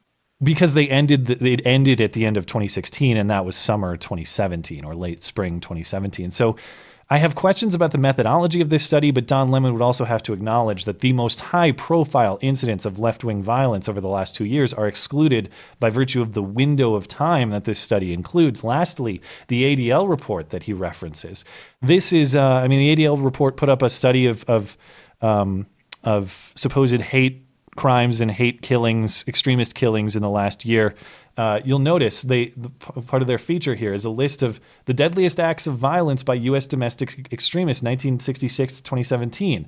You got Timothy McVeigh up top, and again, these are domestic extremists, so that's why 9/11 is not included here. You got Timothy McVeigh up top, but then after that, you got Omar Mateen, Islamic extremism. Uh, San Bernardino shooters, Islamic extremism. Fort Hood, Fort Hood shootings, Islamic extremism. Then you have Dylann Roof, right wing extremism. Then you got you got uh, left wing extremism in the 70s, Islamic extremism 2017. You, you know, you keep scrolling down. There's plenty of Islamic extremism, left wing extremism in these top 10 instances. In fact, right wing extremism is the minority Yeah. in this list. The other part of this report that Don Lemon doesn't care to mention, it, it says the year 2017 was the second year in a row in which black nationalists have committed murders in the United States combined with other violent acts by black nationalists in recent years. These murders suggest the possibility of an emerging problem. This is the ADL saying this. So so Don Lemon's analysis has some problems here, but about these sources generally. So those are those are the specifics of the sources. About the sources generally, none. Remember, his original claim was about race. White people are doing this. White men are doing this. None of these sources he's referencing account for race. They Right. account for ideology. He did this sleight of hand to transfer over to ideology when he realized that a lot of his statement is indefensible. And then classic cherry picking. And if you want to go for that racial, the demographic cut up, just as you mentioned before, if you want to do that, if you want to talk about crime rates by demographic, well, you need to do per capita. As I mentioned, if you're going to say white people commit more crime, the easy and obvious response is, well, there's more white people in this country. So if I just think about white national, like ex- extremist white identitarianism, basically, well, we have a country that's roughly 65, 70% white, somewhere in that, that range. The fact that attacks based on you know white nationalism are somewhat comparable to domestic Islamic extremism when our Muslim population is something like 2%, 1%. These should not be comparable. Mhm. You do a per capita analysis, the risk isn't even close actually. Right. The, these should not be they, the numbers should be you should you should have something like 60 times 50 60 70 times the white nationalist attacks to domestic jihadis if if all things were being equal but My God.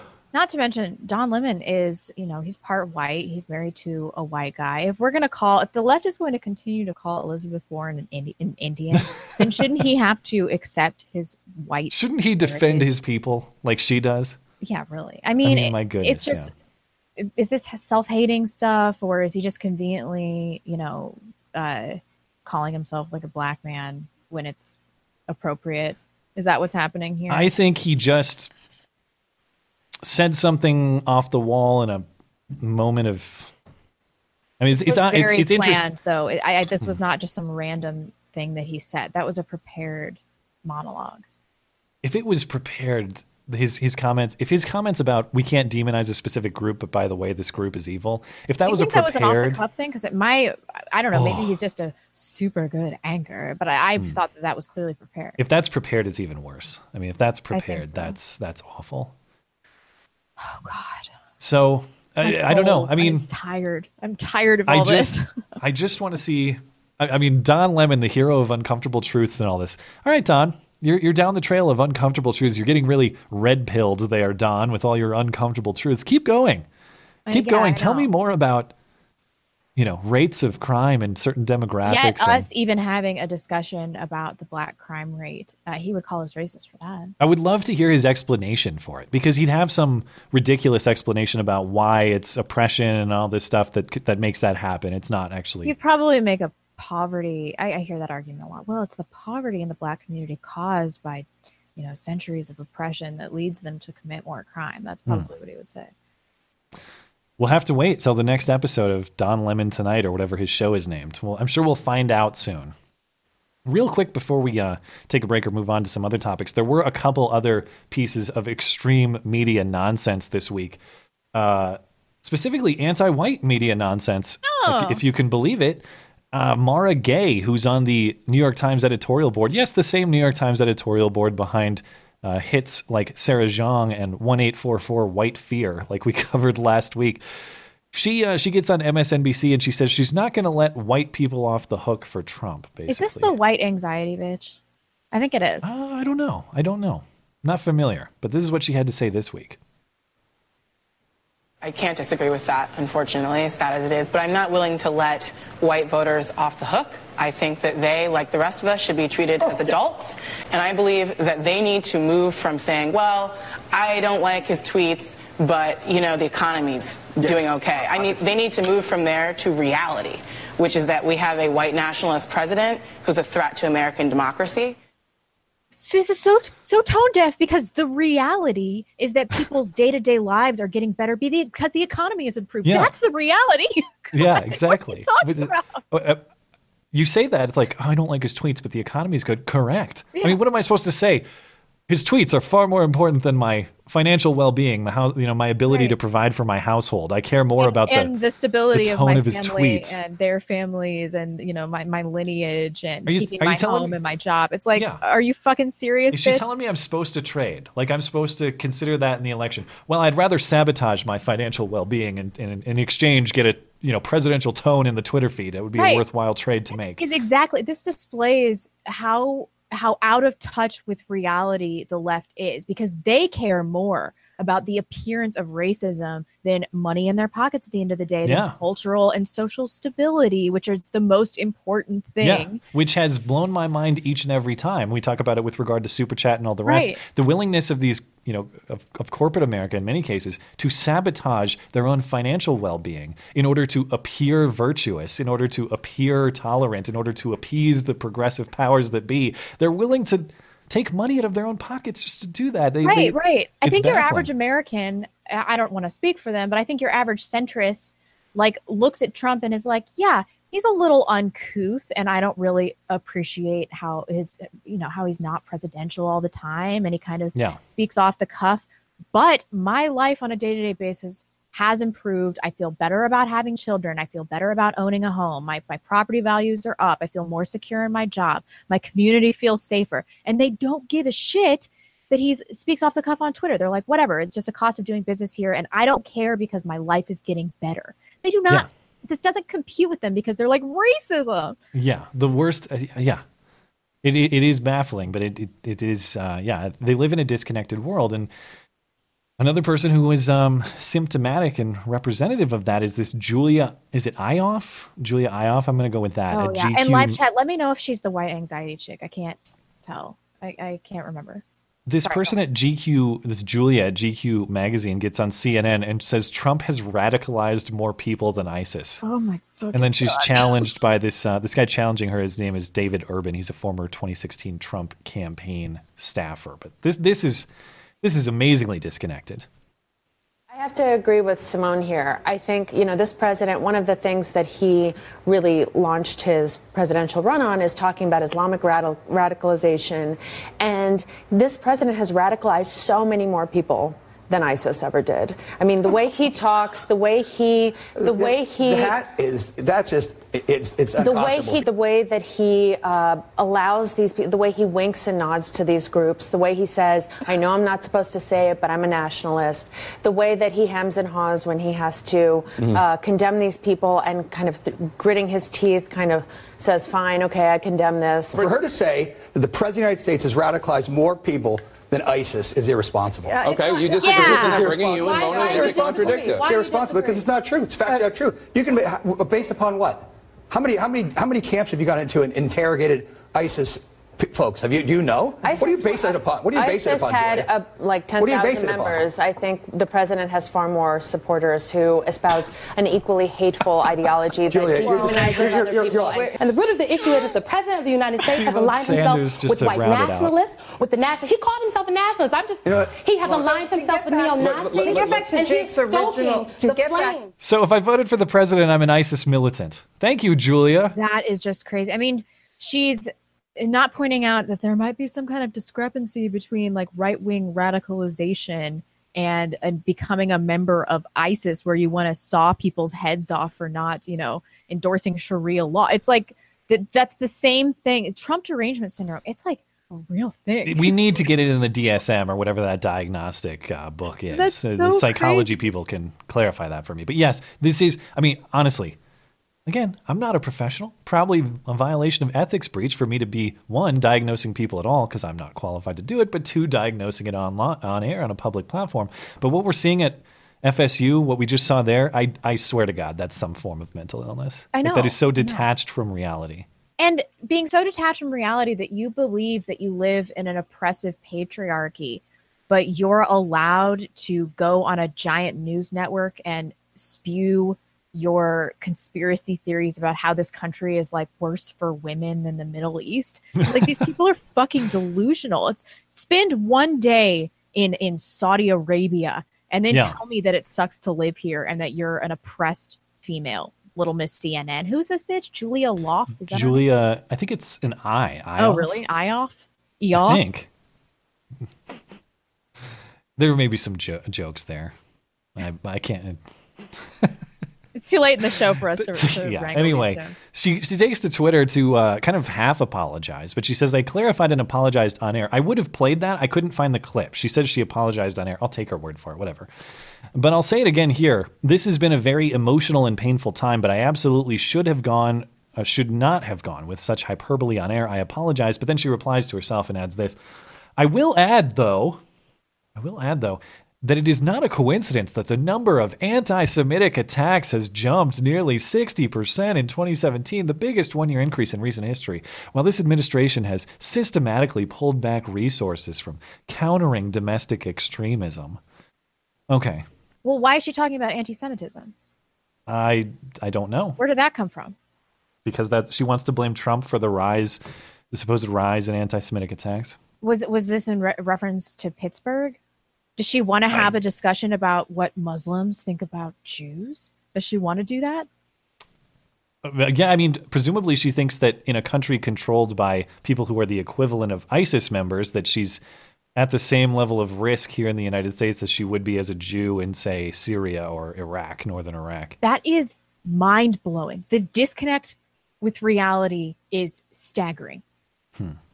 What is wrong with these people? How can they actually believe that? Do you think they really believe this? Do you think she really believes Um, that Trump has radicalized more people than ISIS?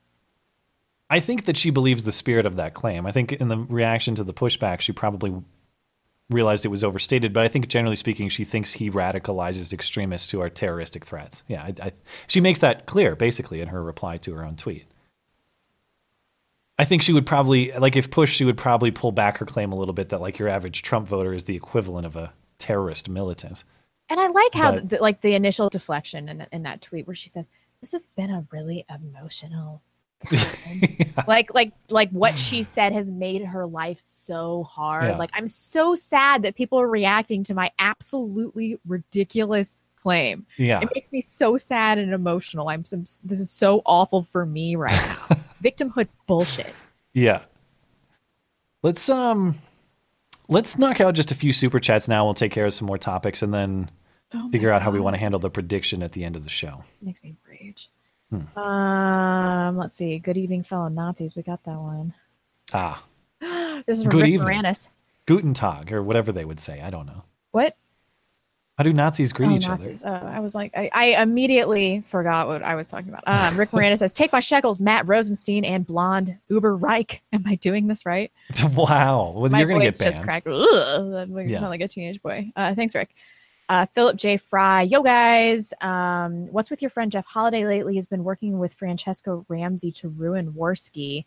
And now I Hmm. hear his wife saying on Twitter that he can't satisfy her, so she sleeps with chicks. I didn't. I don't know what any of this is about. I'm not on Twitter, so I've not seen care. I've not seen any of this. I haven't um I don't know. I haven't spoken with Jeff in some time. I I can't I have not seen any of this, but now I kind of want to see if it's that juicy on Twitter. I can't open. Kinda wanna check it out. I don't know. I never get involved with the internet drama.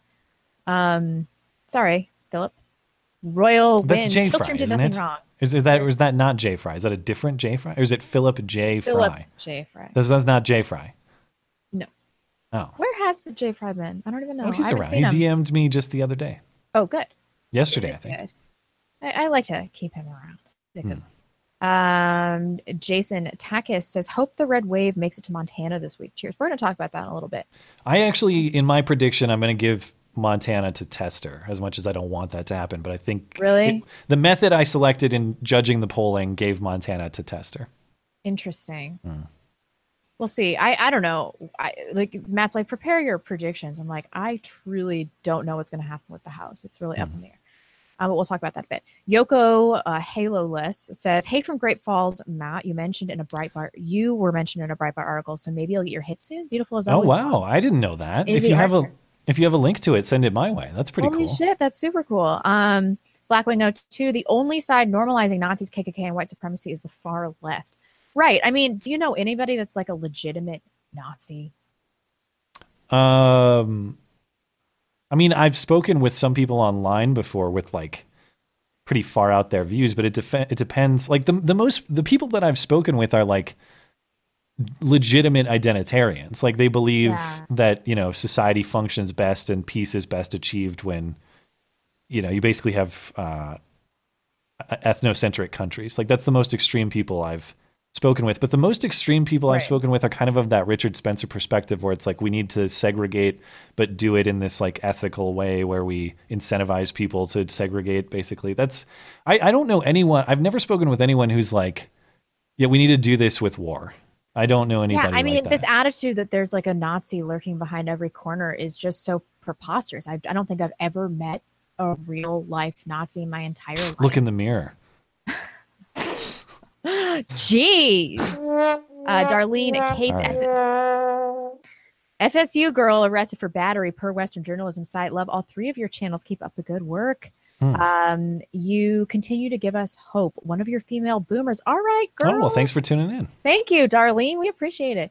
AK 47, your face. Oops. Sorry. Sorry, sorry, sorry. Sometimes I read the $5 ones on accident.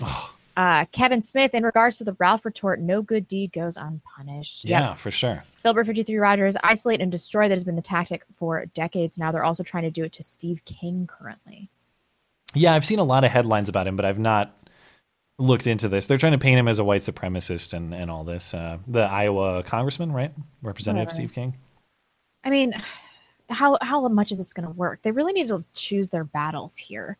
It's never that's- been a, a the it's the best time for legitimate racists. That's the problem they can is just when- fly under the radar, like under people like roaming millennial who are mixed. I- I, I mean, my default reaction now when I see someone accused of white supremacism is like, eh, probably just somebody who believes in low taxes. Right. Like, that's And probably who it it is. takes convincing for me to be like, oh, that person actually is a white supremacist. Hmm. You know, I think the average person is, is becoming like that too. Steamboat Willie, hey Jude, don't give it back. It's a sad song. Those kids have cancer. oh man. Remember, don't let the don't- under your skin. We should have Sing it, sang that one. Yeah. That, that was a good one. That was That was clever. I like that. Uh, Robin, discovered your show about a month ago. You guys are definitely my new favorite show to watch. Thank you for Oh, continuing to be the voice of reason. Thank you, Robin. I appreciate that. Um, this is Philip J. Fry again. Shout out to the Killstream. Quack quack. Ethan Ralph would have you guys in if you reach out. 148 gang gang mother trucker. I don't know what that means. Yeah, I'm sure. I'm sure we can uh, probably have a word with uh, with him at some point, either over here or Um, maybe over on his show. I was supposed to go on the Killstream a long time ago, but I never followed up. Uh, I've, I know I've only spoken with him through messaging maybe once or twice. I don't. Yeah. Uh, I don't know I Ethan very well, address. but uh, but I know he follows me on Twitter, and I believe I I believe we follow each other. Uh, big donation on, from John Martin. Thank you, sir. Quick, take my money before they get it. As always, you guys rock. No, you rock, John. Well, that's the problem. Is it has to go through them first, man. Yeah, yeah. like they could they could just decide to divert that to St. Jude's or decide it's too offensive for St. Jude's or whatever. Yep. you know? Um, Yeah. let's just do a few more right now. This is from Rainer Sure. 10. Hi guys, I am here with two weeks donation. Just watch Philly D's take on Bolsonaro. Ugh. Uh-oh. And would like to make a Philly D joke. Midterms, Dems plan to slaughter and eat babies, while Republicans will say mean words. Let me know which is worse in the comments. Exactly. Yeah, that's that's the choice you have to make. Yep. Uh, John Martin again. Matt and I once made love. He was completely subject to my jurisdiction thereof. You know what I mean. Great story. Compelling and Uh, rich. we're gonna have to circle back. Yeah, actually, let, let me crank out just a few uh, Streamlabs before we move on as well. Holy cow! This, I appreciate everybody supporting the show. My goodness, uh, thanks, guys. Uh, I, I don't even know how to pronounce this name. I, accept for Streamlabs donation for my favorite duo. You can ask anyone about, about it. People often do. Well, thank you. That's that's true. I've heard that myself. Parasites Go Home says five to ten percent of our nation's population is made up of illegal aliens. What in the unholy fuck? Time. f- I'm gonna get in trouble for reading this. oh my god! I'm gonna get banned by the Wall Street Journal. Time for Operation Wetback 2: The Reckoning. Good lord. Uh, Kent Pittsburgh says, I catch shoplifters for a living. In 2017, we caught an illegal alien stealing $300 worth of razors. Wow. He admitted he was stealing because he was addicted to cocaine. Oh, I was thinking like shaving razors. I, I didn't think the straight yeah. blades. Police arrested him, called ICE, and they did nothing. He was in jail for four days and then cut loose. Ugh, gosh. Thank you, Kent. And uh, hope hope everything in Pittsburgh is is good. Uh, Ditko's answer: The left doesn't value uh, U.S. citizenship and doesn't know why everyone can't just be a U.S. citizen. They don't understand that it's a gift paid for in blood. I come from a military family, and I get to see what freedom costs. Uh, also, keep up the great work. Agreed. Yeah, Blonde and I are both military families as well, and thanks to your thanks to your family for what they've done. And, I think yours. that and I think that's uh, I think that's part of it, man. Like building this country is not it's it's not something that just sprang out of nowhere, Right. And it is something that isn't guaranteed to stick around if you're not serious about protecting it. So, thank you, Ditkos, and thanks to your family. Uh, Renicus says, "What constitutes a what constitutes a right wing extremist? KKK were started by Democrats, and the only uh, provable Republican member I know uh, I know of has never won a Republican primary, and also." Uh, also, fuck you, Don, come guzzling lemon. Oh, okay. uh, thank you, Redicus. Uh, Sourdough Girl says, Matt, Tim Pool quoted you today in his video. The media doesn't cover violence against conservatives. You should try to get him on. We need, uh, t- we need more. We need to move this social liberal a bit further right. I heard Tim Pool was uh, getting a little red, more red pilled lately. People had been telling me that, and we had Tim, uh, Tim back on in January or so. I, I you know, I'm, I'm friendly with Tim, and we've spoken before, so I can imagine we'll No, you again. had Tim on. He doesn't know who I am. There was some interesting drama there, where like, does Tim know who Blonde is or not? We don't really know, but uh, but yeah, I, I, I'm uh, I've spoken with Tim, and uh, I, I imagine we'll probably collaborate again in the future. Thank you, Sourdough Girl.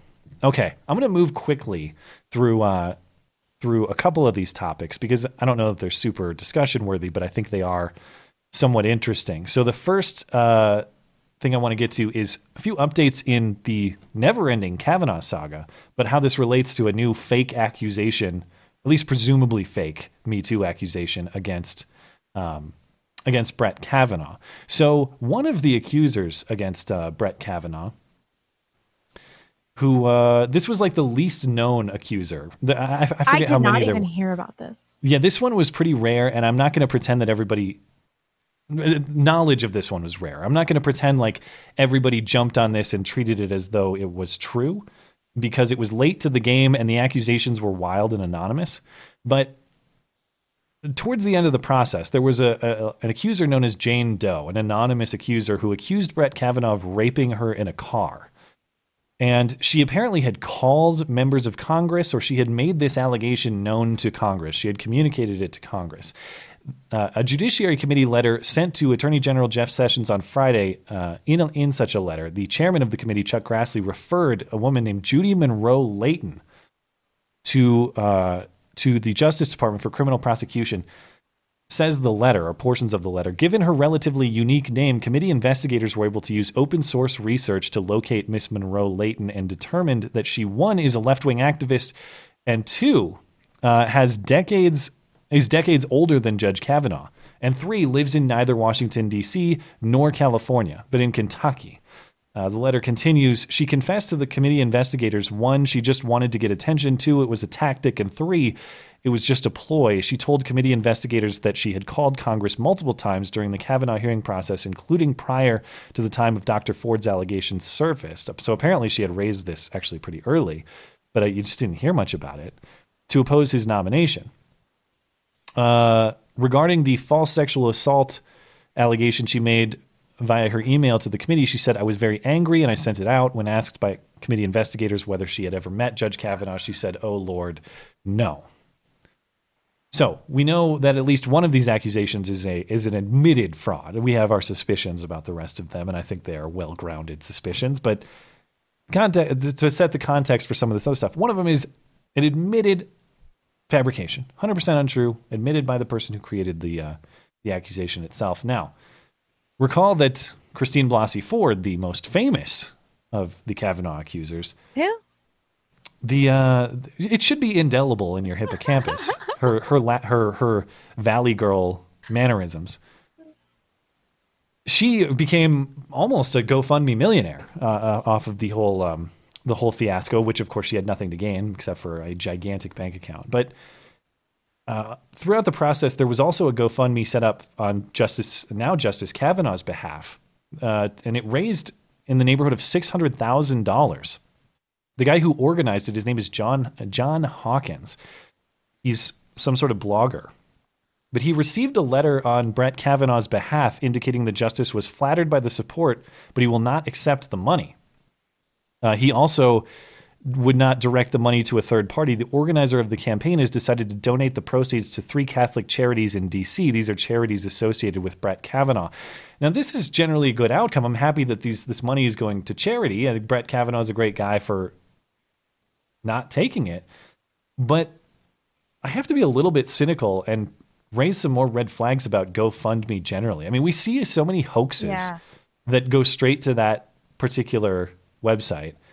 And in this case, like, you know, I don't have any reason to say that these charities are not fantastic operations, but the money was given under the premise that it was going to Brett Kavanaugh and or his family to support these legal costs. Right. And now it raises suddenly some questions about whether or not you should be able to start a GoFundMe on behalf of somebody else. without express written consent or whatever, you know? right. Like right. Because ultimately what it They're have sounds like close under- that loophole. I don't like it. if I understand this story correctly, it's just a guy who happened to set up a, a, a campaign because he was mad about what was going on, justifiably so. I shared that anger, and I'm glad people wanted to support Brett Kavanaugh in this in this um, in this struggle.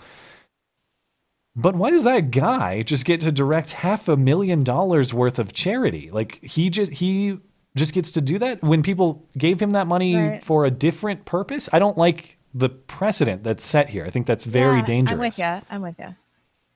So I think GoFundMe has some questions to answer about how this all played out. But the the the, the primary point here that I would like to emphasize beyond my suspicion and cynicism of GoFundMe is Brett Kavanaugh, stand up guy. Good for you, dude. I mean, I don't know that that would be life changing money to him or not, but you know that's enough to buy some nice real estate for your kids. That's enough to buy some college educations. That's enough to do some real good. And he decided he would not capitalize on the misfortune that befell him, and I have a lot of respect for that.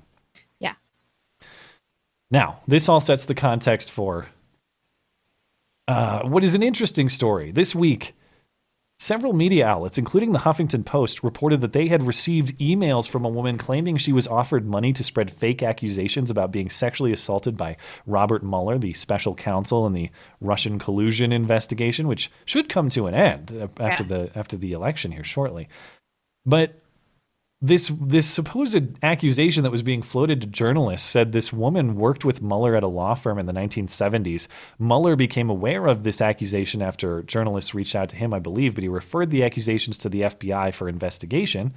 There's no known evidence the woman worked with Mueller or that she even exists. The law firm in question has no record of the person. There was a, a press conference scheduled for Friday in which the accuser was supposed to appear along with the two guys who are, I guess, supporting or um, or floating this this accusation.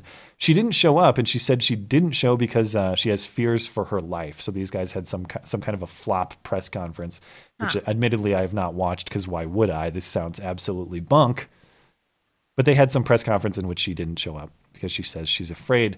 Now, I see no evidence that this is the case. I believe this is probably politi- politically motivated hit against Robert Mueller.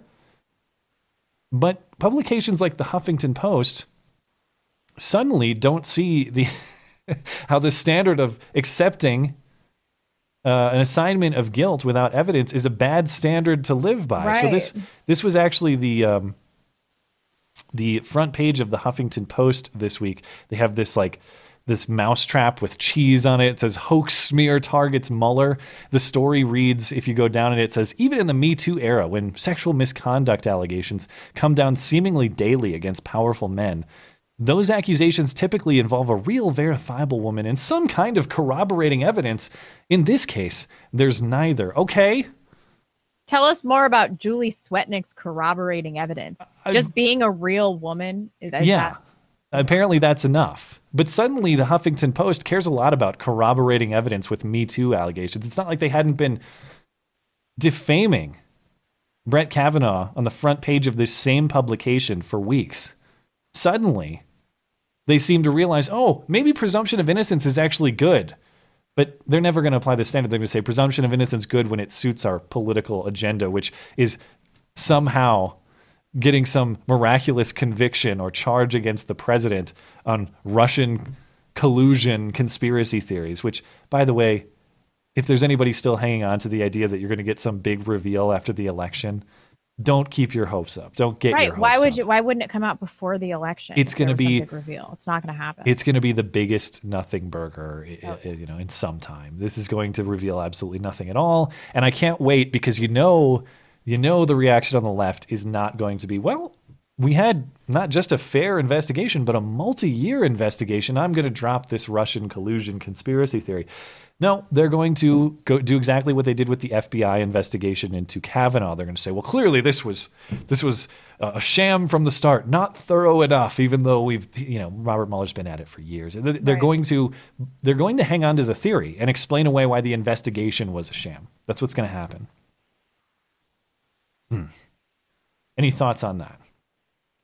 No, I agree. I mean, once again, their total lack of self awareness like smacks you in the face. It's, it's like, what are are you people even listening to? Yeah. Every time I read something from the far left, it's like, how how can you believe this and then believe this? Like, because how- the only how does that principle is how can I further my political cause, my worldview. Whatever tool I can use to further it in that moment is fine.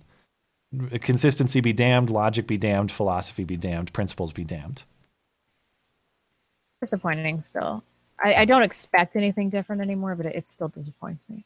It's got to be exhausting to live like that, you know? Like to live without any central values or principles or any And with the constant outrage too. Oh yeah. Yeah, being mad all the time. Yeah. Hmm. Yeah. Being accosted with stupidity just makes me exhausted all the time. I can't imagine what it's like to be outraged 24 7. Yes. Um, well, before we get to uh, midterm stuff, there's uh, a couple of uh, hoax hate cases to get to if you're ready. Well, one hoax and one weird case. Yeah. Let's take on let's take on the hoax first. Okay. And And now, the nobody saw it happen, but it's totally a product of Trump's America hoax hate crime of the week. Ah, shit, it's backwards. You think they'll notice? A female student in Porto Alegre, Brazil, claimed that the day after the election's first round, I'm not an expert on what's going on in Brazil, but this Bolsonaro, Brazilian Trump got elected, right? Yeah. And apparently they do some kind of round based election. They they do a series of votes to decide their, I guess, presidency. I don't know if that's the term, but there was a first round in this election. And this particular female student in Brazil claimed she was carrying a backpack with LGBT stickers on it in promotion for the Not Him campaign, which is a protest against Bolsonaro. And she was attacked. She was attacked and she had a swastika carved into her abdomen. My goodness. Wow. And note, of course, um, even when cutting up your own body, you still make the swastika backwards. Congratulations to the Brazilian student. Maybe she did it in the mirror and that's why it ended up being backwards. You know, it gets confusing when you're trying to figure out your direction with a inverted image. Investigation concluded that all evidence leads to the woman either carving herself or letting someone else do it with her full consent. The markings were superficial, as you can see, and with even depths, which would hardly happen if the quote victim had struggled or shown any reaction either by fear, fright, or mere reflexes. The, uh, the document from investigators says. After police released Oh This the findings, after police released the findings, Bolsonaro said on social media that he expected retractions from people who were connected or who connected the incident to him and his supporters. So much like what's going on in the U.S., you Did hoax he hate get and, them?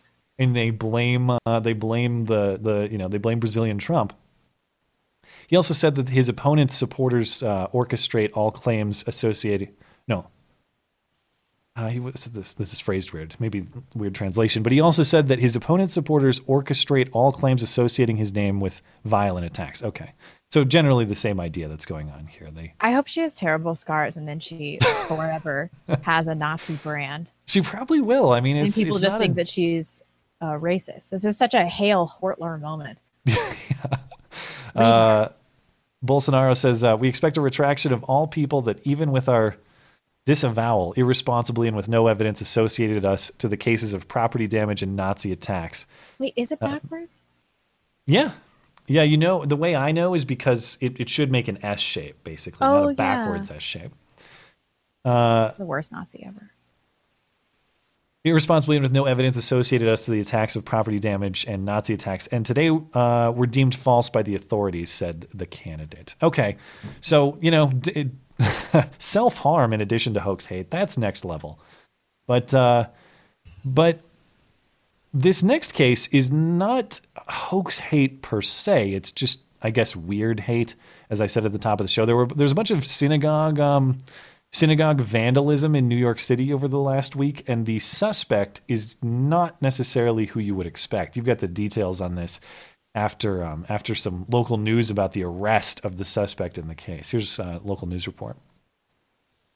Now to that arrest tonight in that anti-Semitic vandalism spree in Brooklyn, six days after that gun massacre at a temple in Pittsburgh. New York cops using surveillance video to identify and arrest a young man who they say is emotionally disturbed and nonverbal. Cops say he wrote vile words inside and a Nazi hmm. swastika outside the synagogue and set fires at other Jewish temples earlier today. 26 year old James Polite charged with making the vile graffiti at this synagogue, along with setting a string of fires in the nearby Hasidic enclave of Williamsburg. And it was from there that police got a break in the form of this video, which captured a man setting a fire early this morning. Local volunteer security forces helped police catch him, and it didn't take long for them to link him to the picture they had circulated about the graffiti at this Huh. synagogue, Union Temple off Grand Army Plaza. Jew better be ready, he wrote. End is now. Hitler.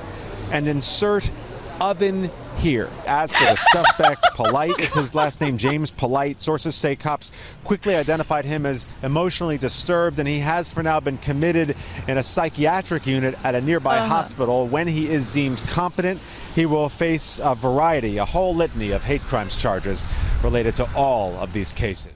That okay. I have a million questions. First of all, Why is he being charged with a hate crime if he's emotionally disturbed and if he's totally crazy? Yeah, that Second doesn't of all, make they it- spent like half that report talking about how he was crazy, and they use the term nonverbal to make it sound like he's so like autistic or something like that that he can't speak. That's That's, what I assumed it that's meant. why they yeah. did that, right? But clearly he can write, but maybe he has some kind of disability that he can't. Right, right. So I looked into it. New York Times, of course, wrote this cover your ass article about all of his mental instability.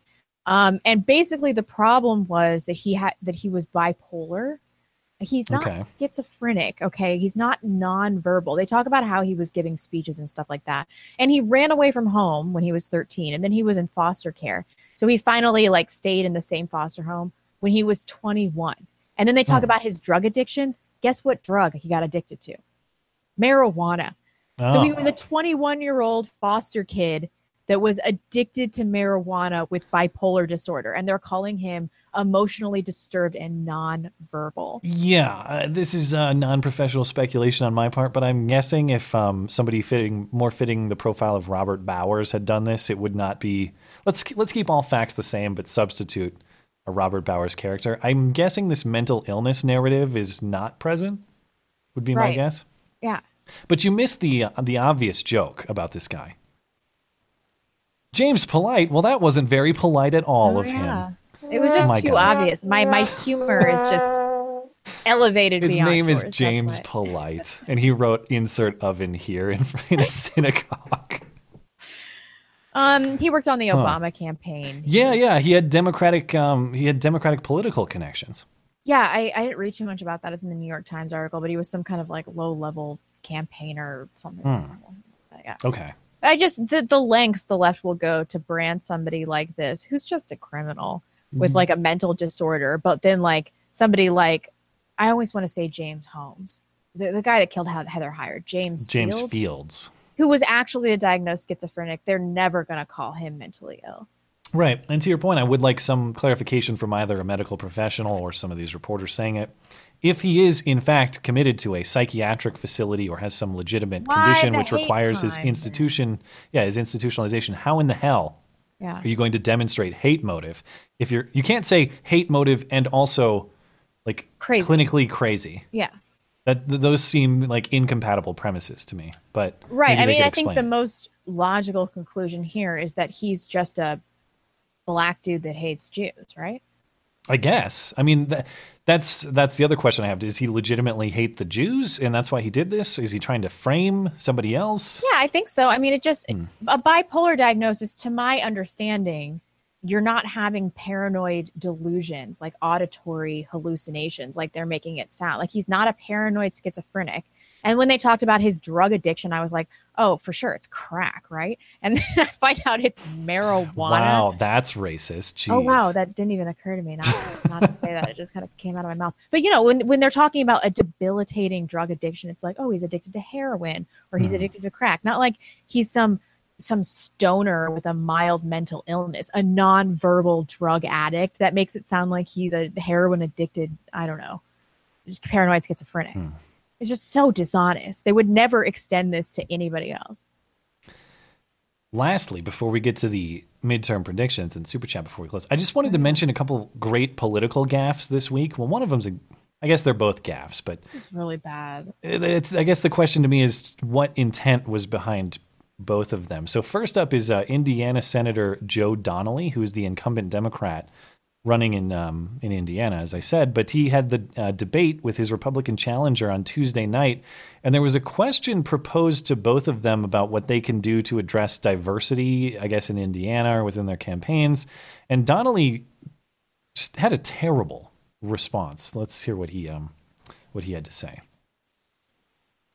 If elected, how will you commit to bringing diversity into your leadership and senior staffing? We want everybody to have a chance in Indiana and in America, and my offices reflect that. Our state director is Indian American, but he does an amazing job. Our director of all constituent services, she's African American, but she does an even more incredible job than you could ever imagine. It isn't their race or their religion, it's the incredible person that they are. Okay. yeah, listen, I got a black guy working for me, but does a great job, or she does a great does a great job. That's My goodness, so bad. if you say it once, I mean, sometimes things come out weird. I get it. He said it twice. He said it twice within like thirty yeah, seconds. I mean, uh, that didn't that doesn't seem to prepare to me. I, I think Don Lemon was prepared. I think this guy wasn't. Hmm. Um, my heart kind of goes out to him. Yeah. I'm not gonna. I'm not going to sit here and like moralize him. I'm going to say that's a very unfortunate political statement. But to me, this would not. This would not change my vote. I would not I think change he my vote for any realized the second time around what he was saying. He kind of stutters Ah. there for a second. He's like, "Oh shit, that was real stupid." The point is, if that?" his Republican challenger had said shit like that, you think it Oh, would be the be same? Like, oh, it's that's just that's just Joe. You know, sometimes. I mean, the way he made it sound weirdly. is like, even though she's black, she's still Yeah. able to do these basic tasks. What is? Shut up! yeah. Similarly, ambiguously racist commentary. And again, I don't say racist to judge it morally from my perspective. I'm trying to apply the standards that the left would apply to these comments, if not provided by their own team. Hillary Clinton was being interviewed by um, Kara, Kara Swisher. Uh, Rachel Maddow, discount Rachel Maddow. I think Styx called her something like that. But That's she is a Rachel Maddow lookalike.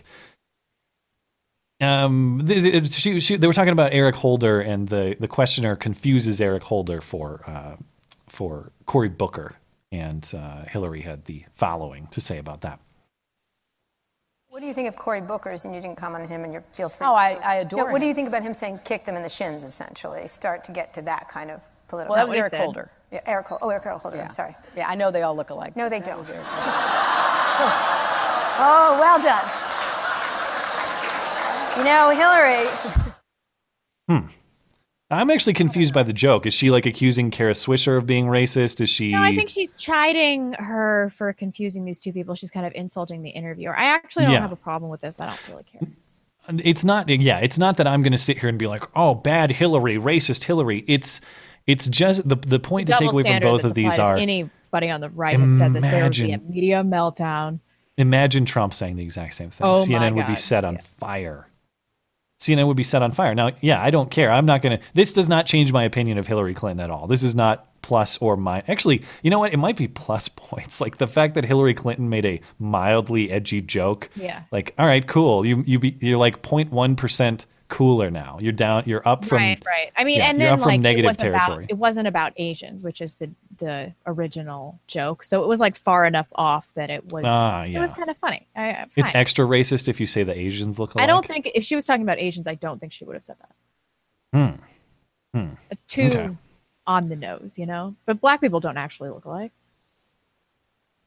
But the Asians do. Is that the implication? oh, I pulled a Donnelly there. You see that? You're just Donnellying this show. Speaking of Donnelly, he is part of a heated Senate battle in Indiana, which is part of our midterm predictions. Do you want to do predictions before we close with Super Chat, or should we do that yeah, very end? We can do it right now. These predictions. I don't actually have a lot. I mean, I, I obviously think that um, Senate's safe. The House. I mean, you did a very thorough breakdown. I think we should talk about that because I don't. I don't really know. I think that the shooting's probably going to affect things. I think it's Hmm. really hard to gauge voter enthusiasm, but I do think that the youth and minorities don't give a shit about midterms.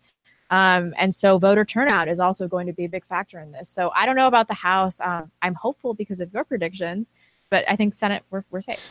So I um I wanted to be I wanted to be very specific and like get a specific number about how I think this is going to go on uh, on Tuesday, and I didn't want to just like throw a dart at the dartboard and see where it lands. So I went to Real Clear Politics, which of course aggregates polls. It's not one poll; it's a, it's an average of all the polls, which is pretty good in the Senate because in the Senate you have a lot of great polling happening frequently from a bunch of different sources. In the House, less so. You have less frequent polls from less sources. It's a little dicier. But what I did was I took the current state of the average or aggregated polling in, in each toss up race as Real Clear Politics sees it. And that's something that it's I think there's six toss ups in the Senate and 37 in the House as they are as they are calling it. So I operated within that framework, looked at the polling, and I and I decided, admittedly arbitrarily, but this is the standard I'm going to go with. I'm going to give the Republicans a plus two in each race, just because I think that generally speaking, oftentimes polling has a little bit of a of a of a Democrat bias if you operate within that assumption. Again, could be wrong, but that's that's the that's the assumption I went with. So if you give a plus two bump, and I could be another disclaimer on that. historical trend is against the president in power. So take my prediction with a grain of salt. But if you think that's a reasonable standard, the results it yields are this. The, uh, the Republicans not only maintain Senate control, but they gain seats 55 45. That would be the status of the Senate after Tuesday. Get this, though. This was the result I did not expect because I still figured, even with a little bit of help, a little bit of, um, of a bump on, on the part for the Republicans, I figured they'd come up a little short. That methodology yielded Republicans holding the House 218 to 217 by the narrowest Wow. of margins, by one seat, if you go with that methodology. Man, so that would be that would be something. that's my official prediction. I would not be surprised at all to be wrong on the House. I think you can be very confident about the Senate. It would take some sort of catastrophic failure to not only, well, I guess if you lose seats, you basically lose the Senate, but Well, it's not too late. Let's see. Something could happen tomorrow. the only battleground, based on the polling, the only battleground or the only um, uh, toss up seat I'm giving to the Democrats out of the six that Real Clear Politics identifies is my home state of Montana. Tester taking Montana. And I think the polling generally looks that way. Much as much as I don't want it to be the case, I don't like Tester. I don't want him to be in power. I don't want him to be in office, but I think the polling suggests he will hang on to his seat. And that is the one toss up I am giving to the I don't Democrats. know, man. in I don't trust any the Senate. anymore. After 2016, I'm like, fuck your methods. I, I can't listen to any of you people.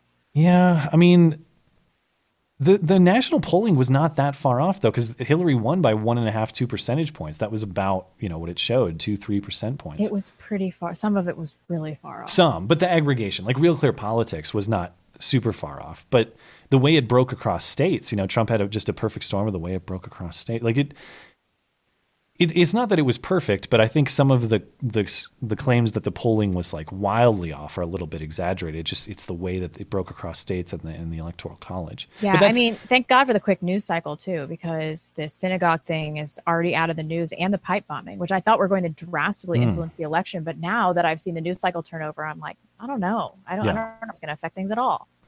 Yeah. So I mean, if you, if you go with um if you go with that theory that the the polling is a little biased in in favor of the Democrats, even just mildly so, you're set up in good shape. If you believe that the polling is dead on, if you believe the polling is is 100% accurate, be prepared to lose the House. That's the conclusion. Uh, because a lot of the races I was looking at, they're basic, they're statistical ties, and so you just give a slight bump because I think the polling's a little bit biased, but. That's true. We'll see. That's my official prediction. I, I can't wait to see how it turns out. We'll be back. Unfortunately, we're not doing the call in show to react to it on Wednesday this week, but we will be back with full reactions on Sunday. Yeah. Let's super chat it and get the hell out of here. Sure. Um, all right. This is from a White Guilty. As a parent of a special needs kid, if my child had to go to St. Jude's, I wouldn't care two shits where the Mm. money came from to keep my child alive. Yep. I hear you. Uh, Bell Antony, And you two already mentioned right. it, but Hmm. um, U.S. versus Wong Kim Ark, 1898, is the only Supreme Court case on birthright citizenship, and it didn't exactly say anyone born here was a citizen. The parents had to be domiciled here. Yeah. I think that was the case with the Chinese uh, immigrants, right, who were legal We- residents. Yeah, we talked about that. Yeah. Yep. Um, thank you. Jacob says, just wanted to give a shout out to Brian McClanahan podcast YouTube channel. Dr. McClanahan's podcast deals with U.S. history, politics, and the Constitution. Episode 183 deals with the 14th Amendment. Well, there you Well, go. I If you want more of it. I information. Autumn Dorsey, hey Matt and Blonde, I'm psyched. Your call-in show is returning on my 21st birthday, but I have to work, Ooh, so I can't. congratulations. Still, here are some shekels from one of your rare Well- female viewers. Hey, girl. Congratulations. Be responsible. And I would hope you have something better to do than call into our show on your 21st birthday. but we will happily hear Uh, about it later if you like. Have a good time though. Um, Steamboat Willie, I can't read this. It's just going to give everybody too juicy a soundbite. Hmm. Uh, Can you work? Can you read around it?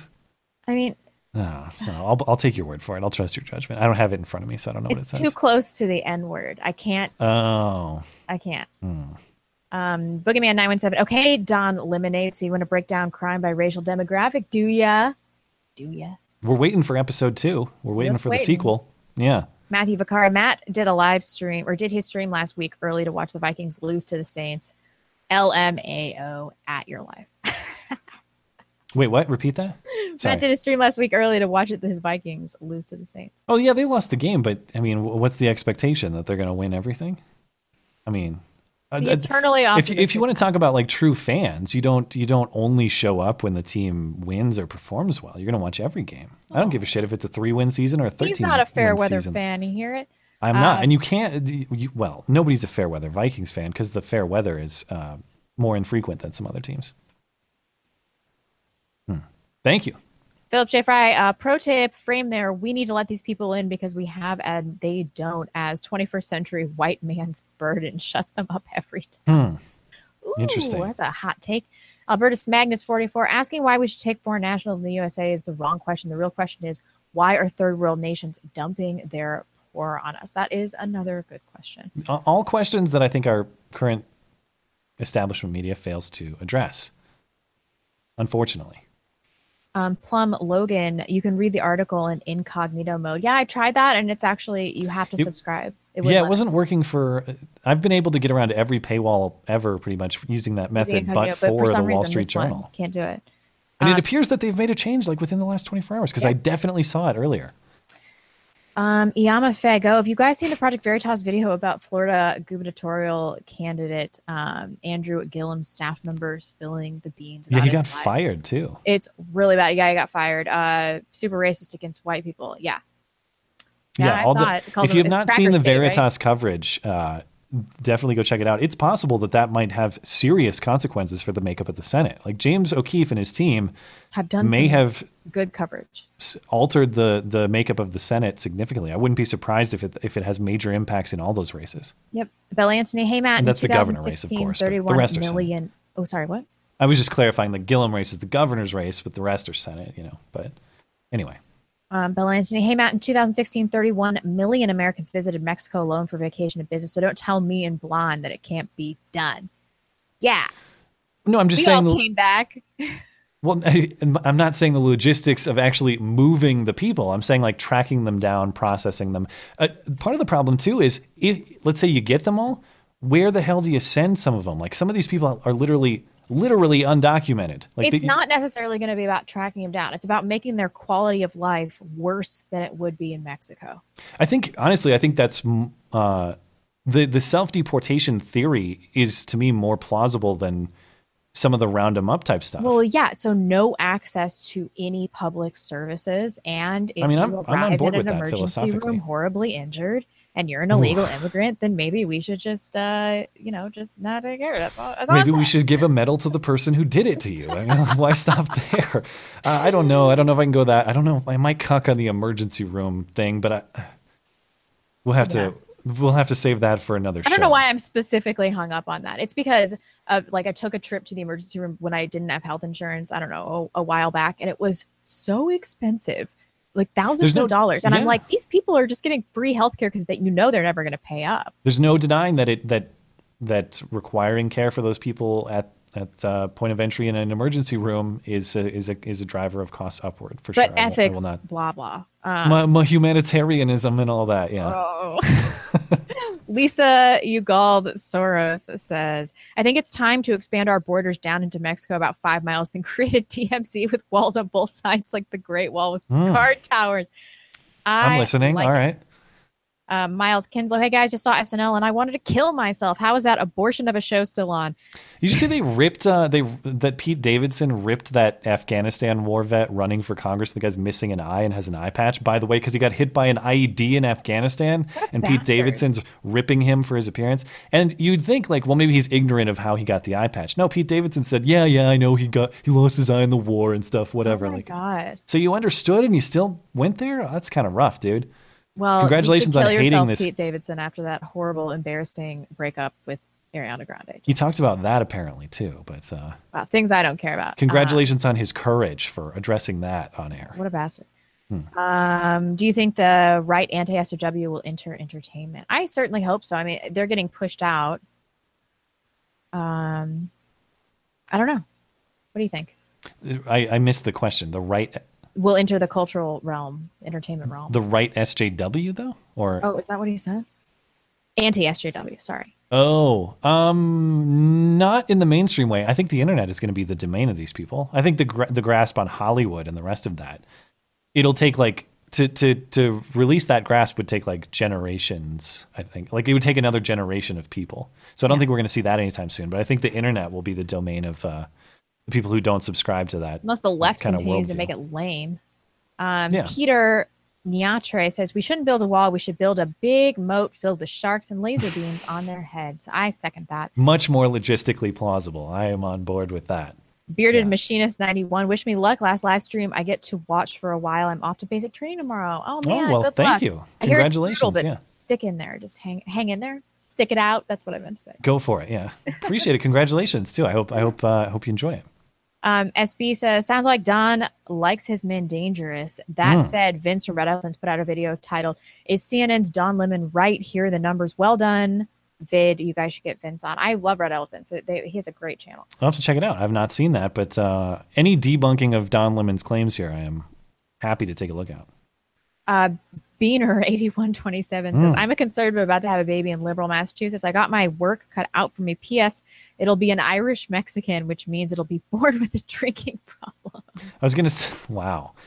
Is We that? didn't say uh, it. I was gonna. I was gonna ask. Is that a um?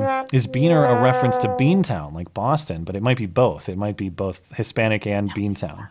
Yeah.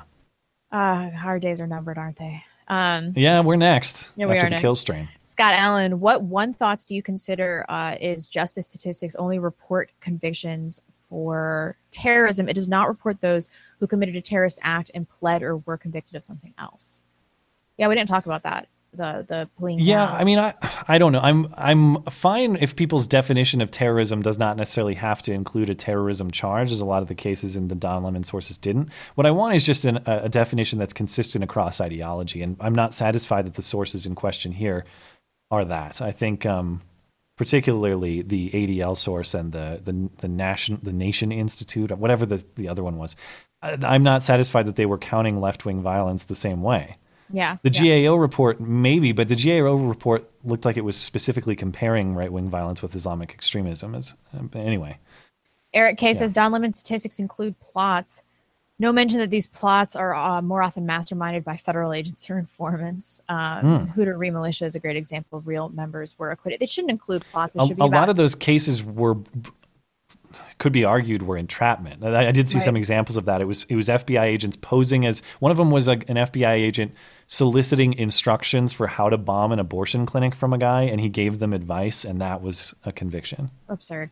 Hmm. Uh, David Greaves says, "Sup, sup, David Greaves."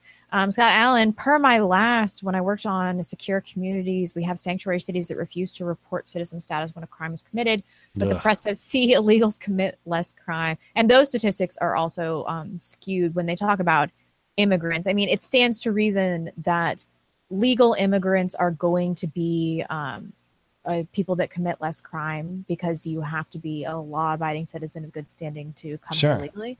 So it's it's this their selection bias in the pool. I mean, they're not talking about illegal immigrants. Yeah, I, I think the whole argument is bunk too. It's not the rates I'm concerned with because one is a, as I've explained in video before, one is a risk that we accept as a nation, the other isn't, and it's, It's our sovereign yeah, it's right consent, to to right on the left. Yeah. Like remember consent. Right. It's our it's our sovereign right to consent to that risk or not. It's not like, well, if they commit crimes at X rate that's lower than the US, then we gotta let them in. No, we don't.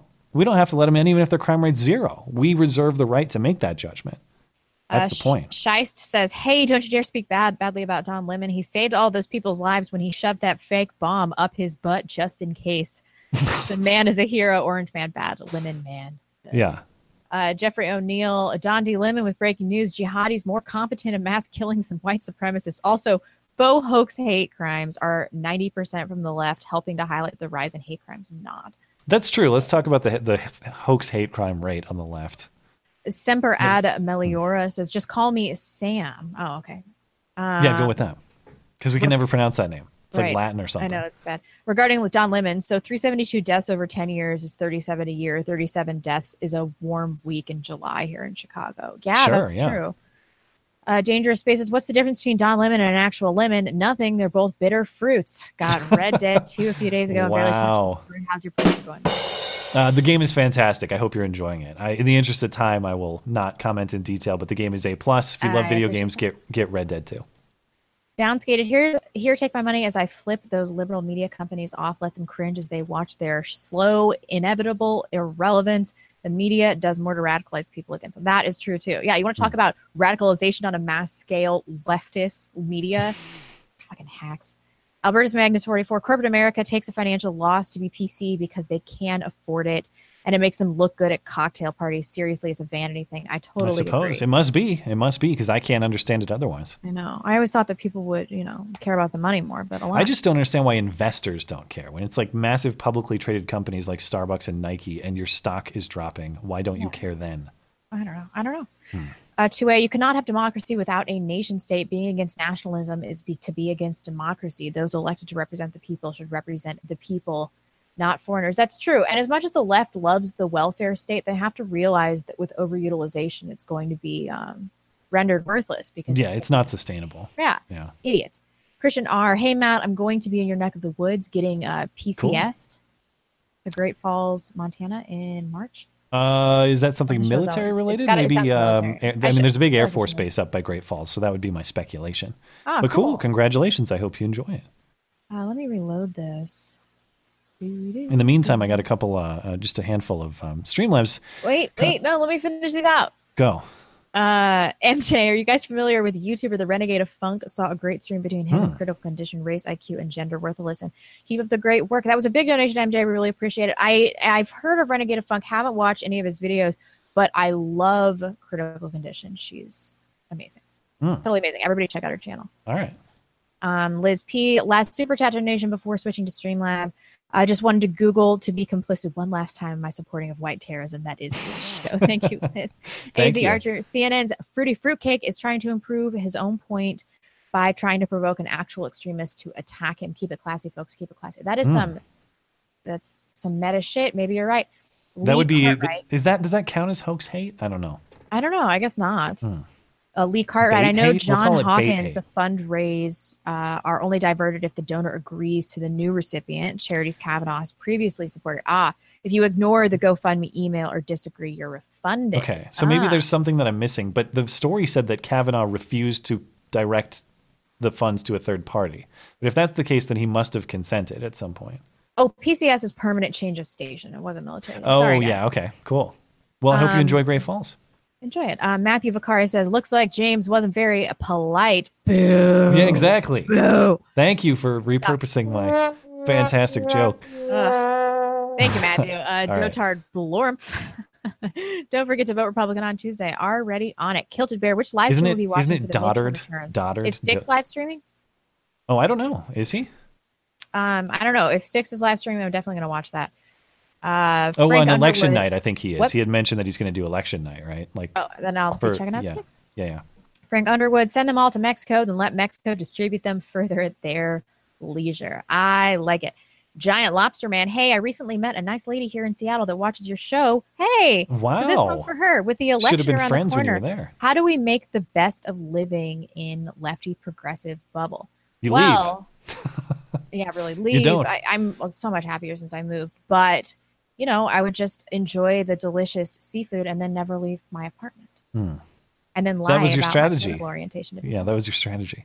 yeah. So not that. have any friends or do anything. I, I don't know. I'm not the best person to answer that. Um, thank you so much. I'm so glad I got a fan, a female fan in Seattle. That's amazing. Uh, okay, we're good on on this front. All right, uh, real quick before we finish up, let's see. Mid Midrin Emrys. Progressives believe it because since their lives are focused on all the isms and phobes, they can't imagine others are uh, aren't the same way. Therefore, actions must be motivated by hate. They simply cannot be based on anything else. Yeah, that's, that's probably some truth to that. Giant Eggplant says, longtime listener, first time donation. Well, thank you. I look forward to the show each week and the sane takes from you both. Hopefully, Streamlabs will keep the flow of money coming to you, beautiful uh, no good money grabbing capitalists. Indeed. Thank you. Thanks for listening. Thanks for support. And Carissa says, as you scrolled through the attacks list uh, listed as right wing, I noticed the Chattanooga attack. The Fallen Five was listed. This act was committed by someone who had traveled all over uh, or over to the Middle East and thought to have been radicalized. This is maddening. I'm not familiar with that particular case, but I would not be shocked if some of these attacks are miscategorized. as No. far right extremism. Birch Gold Billionaire, one of my favorite usernames. Uh, but first, before we get to super chat, uh, the, the the economy is in flux. You never know if your if your if your investments are going to be safe. Talk to my friends at Birch Gold. All right, uh, great video this week, Matt. Well, thank you. Was the inclusion of Scarborough's shitty song a subtle fuck you to his faggy lawyers that that you dealt with previously? Thanks for all you do. Keep the fighting, the good fight. No, it wasn't. I just had to think of examples of cringe from the Women's March. But never forget, Joe Scarborough did try to siphon off all the ad revenue from this show, which accounts to like two bucks a week, thanks to YouTube, because we played bastard. a clip of his stupid song in January. Never forget, Joe Scarborough, you piece of shit. And also remember that the record company under which he filed his copyright claim was Low Energy Pundit Records. He named his record label after a Trump quote because he, he's that guided by his Trump derangement.